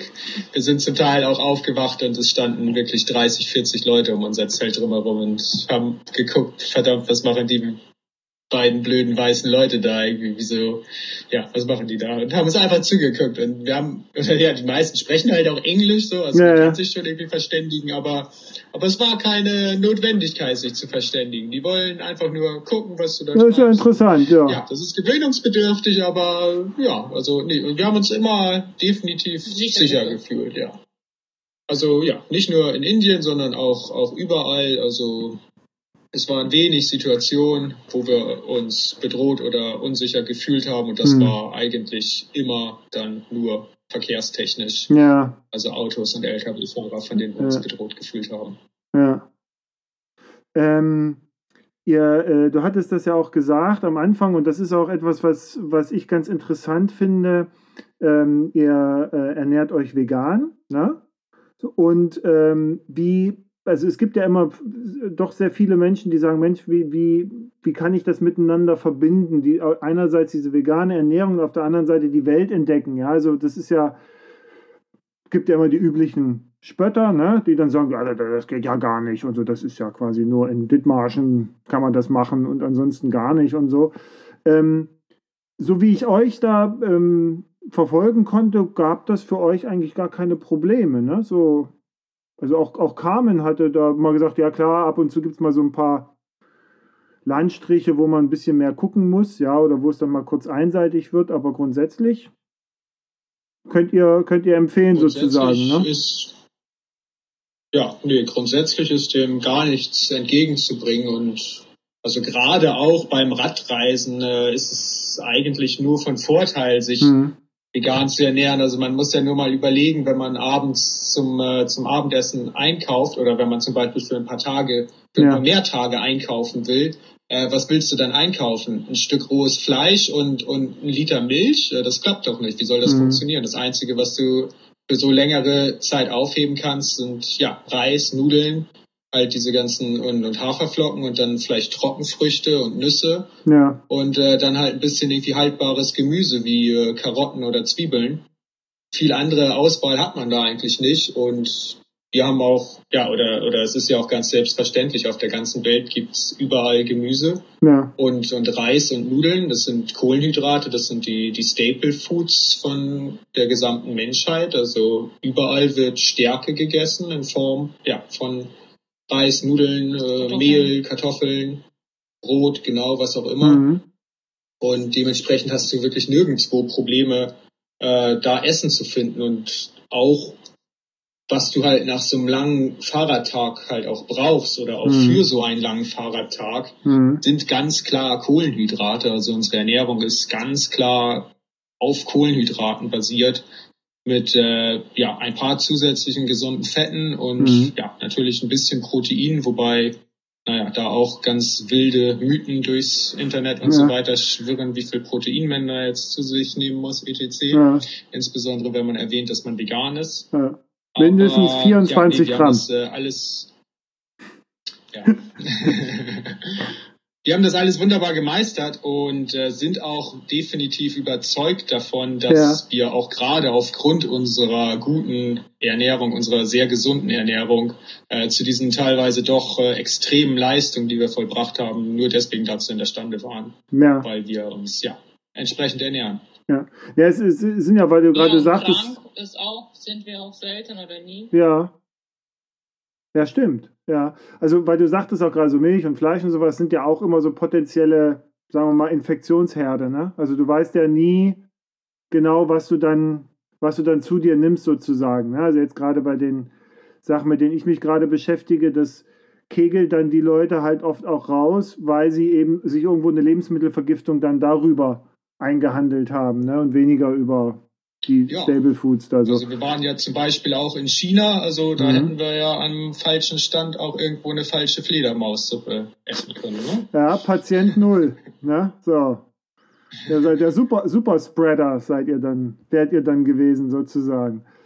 Ja, nee, das fand ich, also das finde ich und fand ich sehr, sehr interessant. Ähm, auch eben, weil du das gerade so sagtest, auch nochmal, was die Leistungsfähigkeit angeht. Es ist ja ähm, durchaus interessant auch zu beobachten, dass die Leute, die extrem Leistungssport auch ähm, machen, ja, dass die äh, äh, zunehmend auch sich vegan ernähren. Also weniger aus einer Ne, so wie ihr, ihr, ihr macht es ja auch nicht, weil ihr irgendwie eine Botschaft senden wollt, sondern weil ihr das für euch entschieden habt, so nehme ich zumindest wahr. Ne, so das ist der Weg, den wir gerne gehen möchten. Und wer sich dafür interessiert, der kann uns jederzeit fragen und so. Das finde ich, finde ich auch gut. Ähm, und dass sich eben viele Leistungssportler da eben auch äh, bestätigt sehen, dass einfach ihre Leistungen viel besser werden, wenn sie bestimmte Sachen weglassen oder dann eben auf, auf eine andere Art der Ernährung umstellen. So, also deswegen fand ich das ganz interessant und es ist halt eine Frage, die halt auch oft gestellt wird, ne, ist, ähm, ja, wie machen die denn das? So. Und die andere Frage, wie, wie finanziert ihr das? So. Ich weiß, ich glaube, ihr habt diese Frage schon 90,6 Milliarden Mal gestellt bekommen. Vielleicht nehmt ihr einfach ein Euro für jedes Mal, wenn diese Frage gestellt wird und dann könnt ihr quasi endlo ja, also endlos genau so reisen. finanzieren wir das halt. Das ist, ja. ja, genau. Und äh, Schuldest du uns einen Euro? ja, siehst du mal, den, den, den gebe ich euch gerne, das ist gar kein Thema. Wenn ich dafür eine Postkarte bekomme, sind wir, haben wir auf jeden Fall einen Deal. Ähm, die, ähm, ja, und dann ist wahrscheinlich das nächste Mal, nee, das geht ja gar nicht und für so wenig Geld oder so viel Geld oder ich brauche weniger und bla bla bla. Aber erzähl, erzähl das einfach mal nochmal noch mal für, für meine Hörer, für mich, erzähl das nochmal. Wie finanziert ihr das eigentlich? Ja, ähm, also das ist äh, gar nicht so kompliziert und aufwendig, irgendwie sowas zu finanzieren oder ja. Man, man muss einfach irgendwie, oder wir hatten halt diesen Wunsch und diesen Traum, diese Weltreise zu machen und okay, ja, wir sind vielleicht bisschen privilegiert gewesen in unseren Jobs, würden manche Leute sagen, weiß ich nicht. Ich bin Maschinenbauingenieur gewesen, Olga ist Designerin gewesen. Also wir haben beide studiert und äh, dementsprechend waren unsere Gehälter ja, für manche Leute vielleicht schon ein bisschen höher. Also ich glaube, es ist trotzdem irgendwie noch Durchschnittsgehalt in Deutschland gewesen. Also ich glaube, Durchschnittsgehalt offiziell liegt irgendwie bei äh, zweieinhalbtausend Euro im Monat oder sowas, auch wenn manche Leute das nicht hören wollen. Hm. Und ähm, naja, wie gesagt, am Anfang haben wir ja schon gesagt, also wir haben neun Monate ungefähr wirklich sehr minimalistisch gelebt und haben gespart. Hm. Äh, das bedeutet, wir haben ungefähr von 900 Euro im Monat gelebt, also 600 Euro für die Miete und 300 Euro für Nahrungsmittel. Alles andere haben wir ja eigentlich nicht eingekauft. Außer halt, ja, zusätzlich natürlich unsere, unsere Ausrüstung für diese Reise. Aber ja, wir haben dann halt ungefähr 900 Euro ausgegeben und den Rest von unseren Gehältern konnten wir halt entsprechend sparen. Und ja, das sind dann, weiß ich nicht, wir können ja ruhig Zahlen nennen, keine Ahnung, wir haben irgendwie dann 40.000 zwei, 2000, nee, 40.000 nicht. zusammen nach. Nee, zwei, 30. 2000 Euro oder sowas übrig oder zweieinhalbtausend Euro übrig pro Monat. Hm.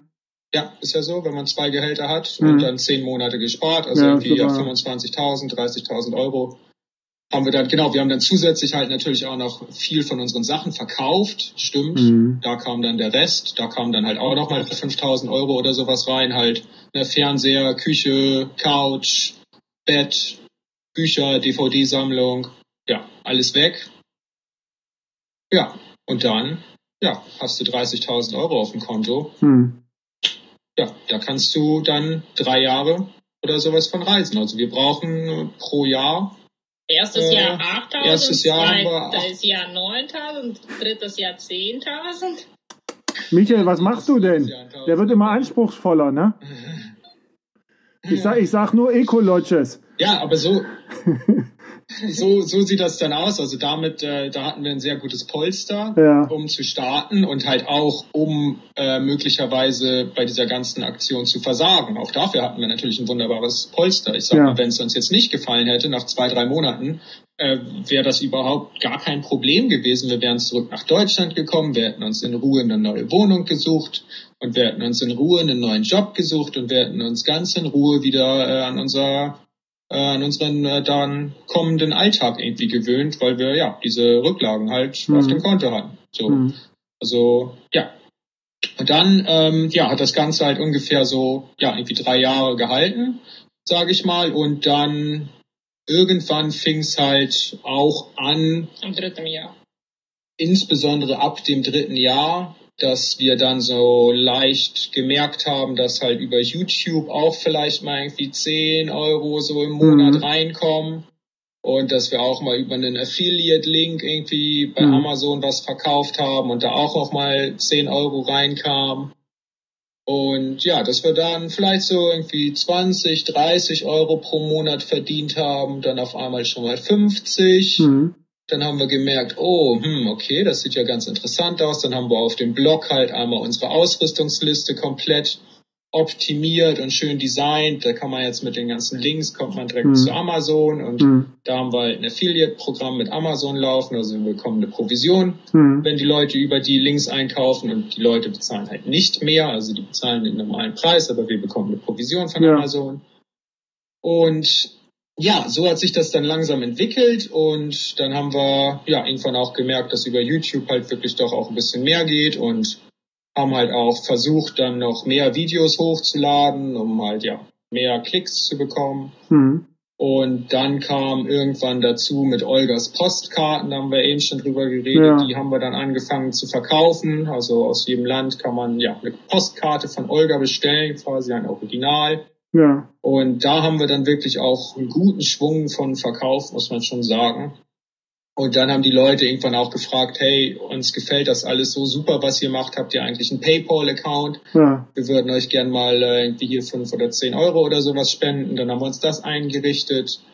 Und dann haben wir ja jetzt das Buch geschrieben und ähm, natürlich ja immer weiter auch den Blog optimiert und immer weiter Mhm. irgendwie auch den YouTube-Kanal optimiert. Patreon habe ich gesehen. so weit, dass wir absolut. Wie? Patreon habt ihr auch, habe ich gesehen. Also Ah, macht ihr auch Stimmt, so. Patreon, genau. Genau. Ja, Patreon haben wir auch, genau. Da, äh, ja, ist es dann ähnlich wie PayPal, sage ich mal, wenn die Leute sagen, sie wollen äh, uns gerne was spenden. Das ist dann halt auf monatlicher Basis und es gibt halt ja Mhm. noch ein paar exklusive Rewards da auf Patreon. Wir machen ja für die Patreons äh, unterschiedliche Wallpaper gibt es zum Beispiel. Es gibt auch einen Livestream pro Monat, wo wir dann äh, alle möglichen Fragen beantworten.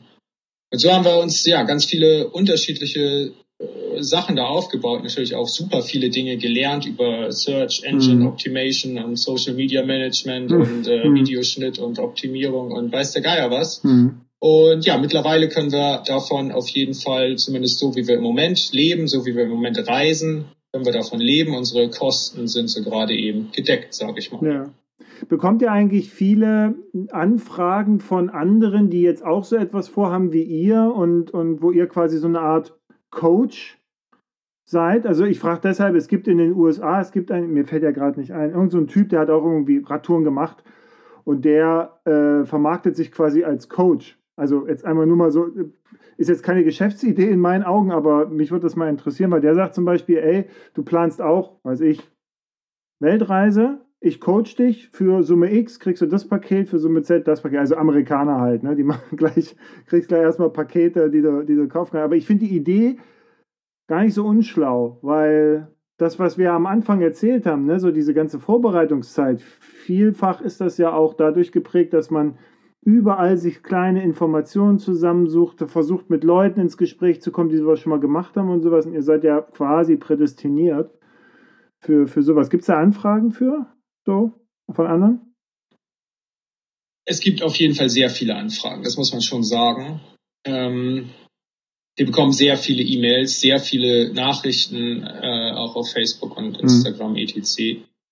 Und äh, bisher beantworten wir diese ganzen E-Mails noch äh, ja selbstständig, wobei man schon sagen muss, dass es wirklich viel Zeit frisst. Also du Mhm. wirst wahrscheinlich auch durchaus öfters mal eine Mail bekommen und das Mhm. wissen.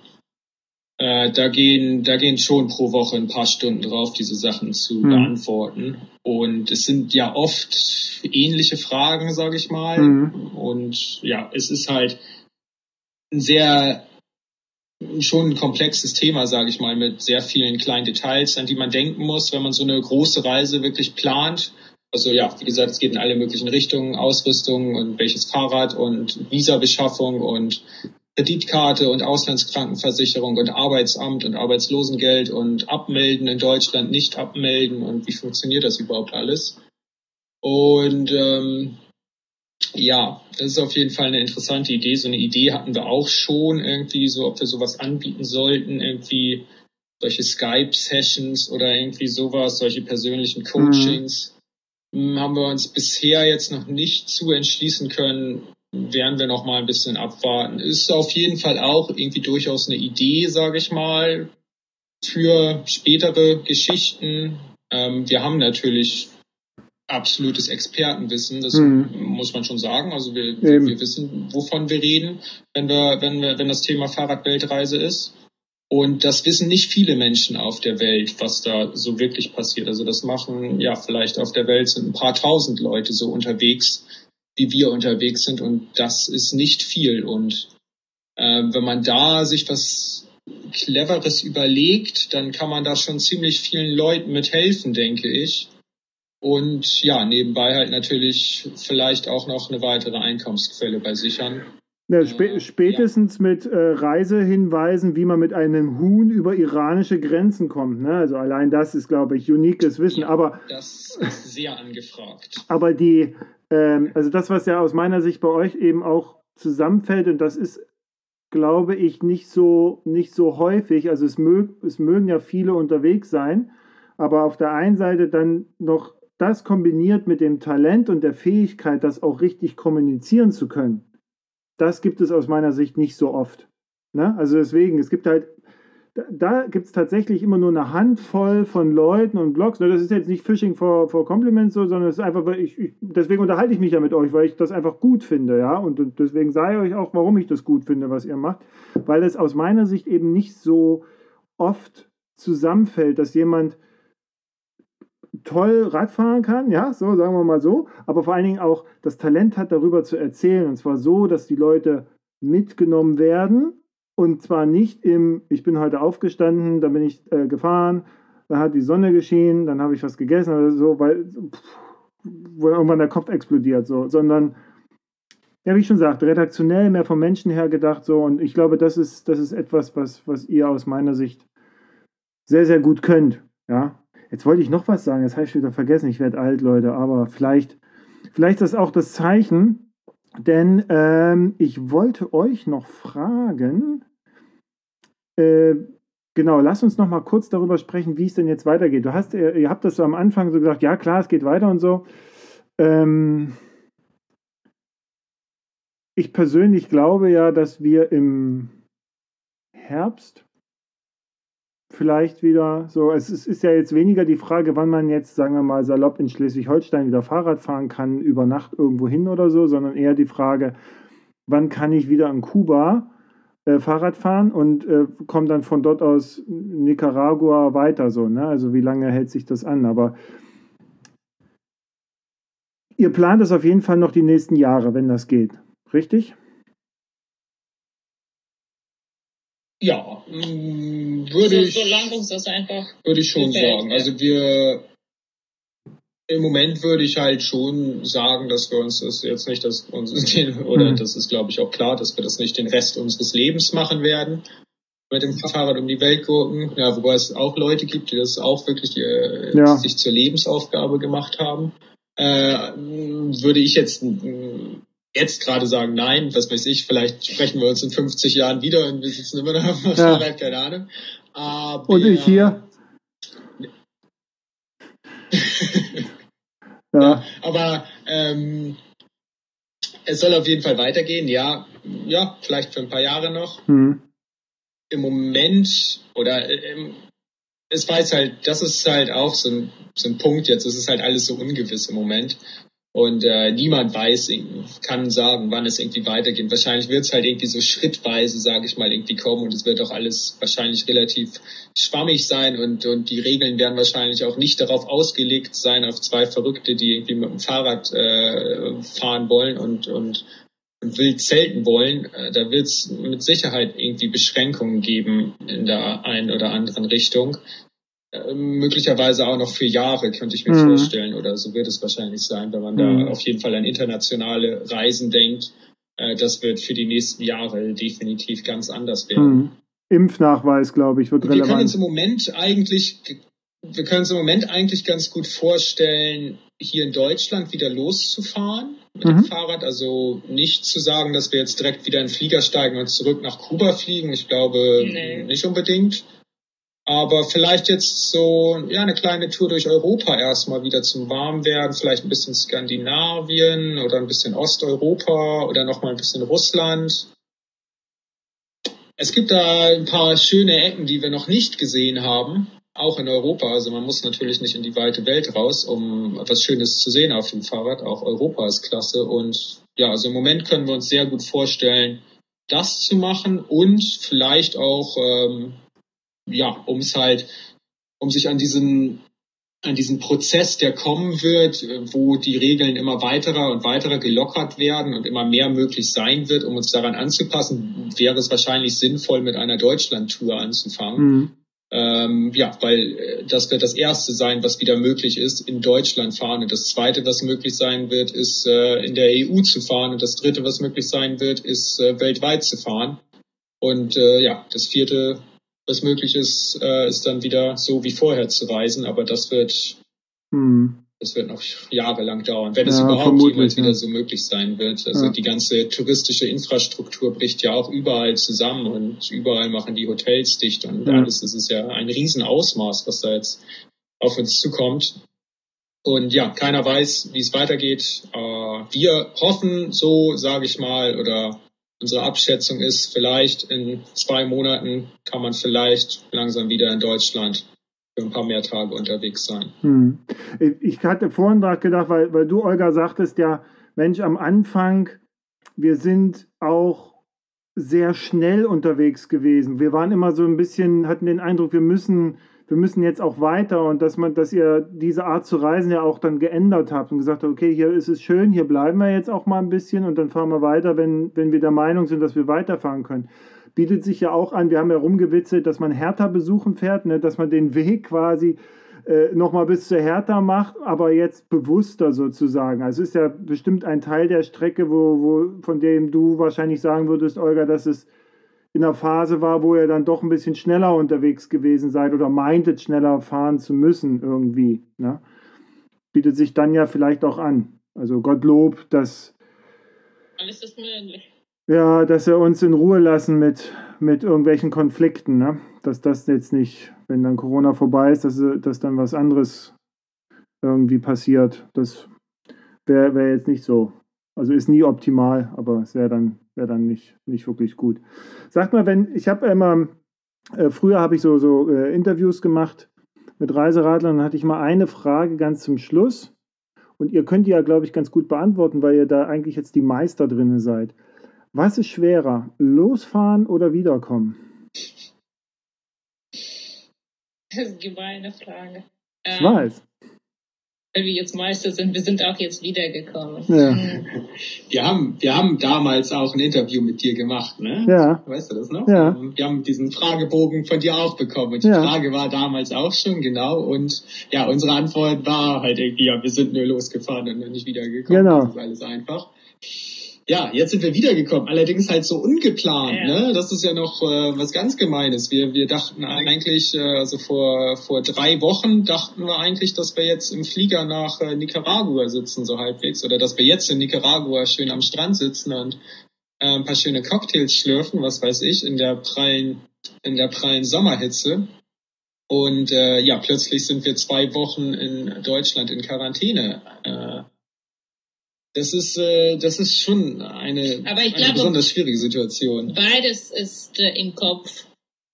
Ähm, beides ist passiert im Kopf. Und losfahren, da musst du auch quasi im Kopf da bereit sein dafür. Hm. Und wiederzukommen, musst du auch im Kopf bereit dazu sein. Deswegen glaube ich, jetzt sind wir noch nicht bereit, wiederzukommen. Deswegen für uns ist jetzt noch einfacher, loszufahren. Hm. Und hm. deswegen jetzt weiter zu reisen, quasi irgendwie jetzt, wenn wir weiterfahren dürfen, weiterzufahren, ist für uns einfacher. Ich denke, es ist beides, ja, es ist wirklich beides okay, ja. Also man muss, ja, ja, das ist eigentlich ganz gut gesagt. So, man muss für beides bereit sein. Und dann ist beides auch relativ machbar, denke ich. Also losfahren ist auf jeden Fall sehr gut machbar. Man muss halt diesen Wunsch haben, wirklich mhm. dieses tiefste Verlangen. Und das gilt jetzt nicht nur für eine Fahrradweltreise, sondern ja, für alles Mögliche. Man kann alles im Leben erreichen, insbesondere wir in unserem privilegierten Deutschland haben alle mhm. Türen offen und man kann alles erreichen, was man sich nur irgendwie vorstellen kann. Und beim Wiederkommen ist es natürlich schwierig, dass man dann äh, ja möglicherweise in dieses alte Bild zurückfällt, vor dem man dann halt vor einem gewissen Zeitraum, ich sag mal, naja, nicht geflüchtet ist, aber sich äh, bewusst davon irgendwie verabschiedet hat aus möglicherweise guten Gründen und mhm. dann in dieses alte Bild so zurückzukommen, das kann schon schwierig sein, denke ich. Ja, bei uns ist jetzt so die Situation, dass wir uns noch nicht darauf eingestellt hatten, in dieses alte Bild so zurückzukommen, sondern es ist sehr, sehr äh, abrupt kam. Dementsprechend, ja, es ist mehr wirklich so eine Art Pause jetzt. Also es ist noch keine richtige Rückkehr und auch eine naja, so eine Rückkehr, sage ich mal, in, in unser Leben vor der Fahrradweltreise, also mit Schreibtischjob, können wir uns, glaube ich, sowieso nicht vorstellen. Mhm. Dazu wird es, glaube ich, nicht kommen. Wir werden uns, wir werden uns andere Projekte suchen, wir werden uns eigene mhm. Dinge und Projekte suchen, eigene Unternehmen aufbauen, weitere Unternehmen aufbauen. Also wir haben natürlich jetzt auch mit dieser Reise, ich habe ein Unternehmen angemeldet und mhm.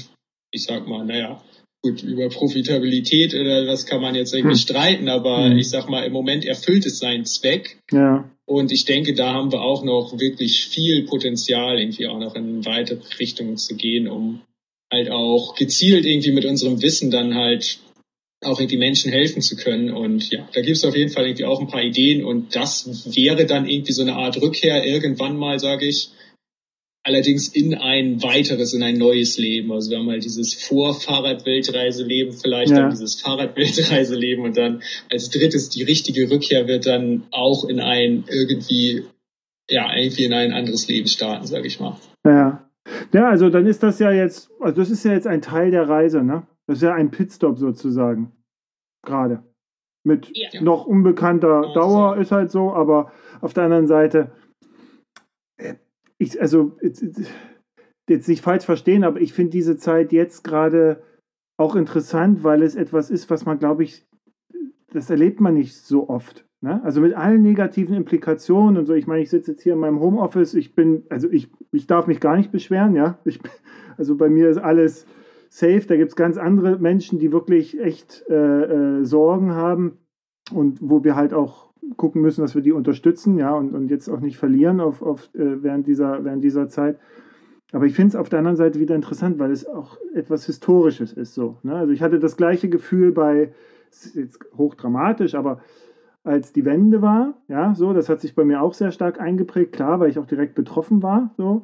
Ähm, und jetzt, ich betrachte das auch gerade so als ein eine, eine kleine Zäsur, ja, die wer weiß, was sie bringt. Ja, so ich bin jetzt vor allen Dingen bin ich gespannt, wie, äh, wie wir A wieder ins normale Leben zurückfinden und B interessiere ich mich gerade sehr dafür, was alles so auf dem Weg bleibt. Ne? Also wenn man so sagt, diese ganze Klimadiskussion, ja, die ja vorher so dominiert hat, die findet jetzt gar nicht mehr statt. Und ich merke es auch bei mir selber, ja, dass ich halt bestimmte Verhaltensweisen dann gerade wieder verändere, ja, äh, die ich vorher hatte, weil ich eigentlich anders auch leben wollte, ne? Oder, oder besser oder keine Ahnung. So. Das finde ich gerade ganz interessant zu beobachten. Also deswegen gefällt mir das eher sozusagen, komm, das ist der Teil, es ist ein Teil einer Reise, ja. Wir sind jetzt gerade hier in Deutschland, aber es geht weiter. So. Und das finde ich gut. Ja, wenn ihr dann euer, euer ähm, ähm, äh, eure Rückkehrprojekt dann, euer Firmenkonglomerat ausrollt, in äh, Schleswig-Holstein, dann, dann müssen wir unbedingt nochmal reden. Und jetzt fällt mir nochmal ein, genau, was ich, was ich vorhin sagen wollte. Als ihr losgefahren seid, das war, glaube ich, die Hochzeit dieser ähm, äh, Digital Nomads. Ne? Also der Leute, die quasi weiß ich, sagen, ich habe ein Projekt oder ich schreibe irgendwas und das kann ich auch in Thailand machen. Und das war ja mal so ein richtiger Hype, ne? So alle Leute, ja, wir sind digitale Nomaden, los geht's. Ich glaube, es gibt sehr viele gescheiterte digitale Nomaden, die irgendwo in Südostasien in irgendeiner Strandbar Kokosnusssaft ausschenken gerade. Aber äh, was die gemacht haben und das auch recht erfolgreich gemacht haben, zumindest die, die, die überlebt haben, in Anführungszeichen, ist wirklich so Videokurse anzubieten, ne? weil du vorhin sagtest mit Skype und so, weil die ihr Wissen, die haben nichts anderes getan, als ihr Wissen weiterzugeben. Wie kann ich quasi ein digitaler Nomade werden? Wie kann ich das hochziehen? Was muss ich steuern, welches Land ist da richtig und und und. Ne? So, ähm, und das ist, glaube ich, etwas, weil du auch gerade nochmal sagtest, ich habe eine Firma gegründet, wo ich sage, okay, wer, wer, denkt denn daran, aber was für eine geile Idee, ja, zu sagen, hey, betrachte das Ganze doch, also nochmal aus einer ganz anderen Perspektive, ja, und, und dann gibt es halt Vorteile, ja, die, die eben so einen Schritt rechtfertigen. Und das ist genau ein Wissen, wo ich der Meinung bin, abgesehen von den tollen Videos und den tollen Zeichnungen, den tollen Geschichten, die ihr erzählt, und ähm, das ist, ja, das finde ich klasse. So. Danke. äh, bitteschön. Äh, am Ausgang finden Sie einen Zettel, da hinterlassen Sie bitte Ihren Namen und äh, wir melden uns dann bei Ihnen. ähm, nein, Olga Michel, vielen Dank, wunderbar. Äh, auch weil, äh, weil dadurch auch ein, ähm, ja, ich endlich mal mit euch so sprechen konnte. Ich war mal einmal in einer eurer, äh, ihr hattet mal so ein, so ein QA auf Facebook, Facebook Live, glaube ich. Aber da konnte man ja immer nur so Fragen stellen, so reintippen und sowas. Und dann kamen immer die Fragen ganz schnell, so dass man mit seiner eigenen Frage irgendwie, da waren natürlich wieder 30 weitere und das war, und ihr wart immer so, okay, was? Ja, äh, nein, ja. Und dann immer, wenn man irgendwas beantwortet hatte, kam schon wieder der nächste Schwung und dann, ähm, ähm, deswegen finde ich das toll, dass ich jetzt mal äh, eure wertvolle Zeit für eine Stunde und 40 Minuten haben durfte. Vielen Dank dafür. Sehr schön. Dann sag ich mal. Gerne. Das hat viel Spaß gemacht. Auch vielen Dank. Ja, schöne Grüße von Schleswig-Holstein nach Schleswig-Holstein. Ne? Und äh, moin moin.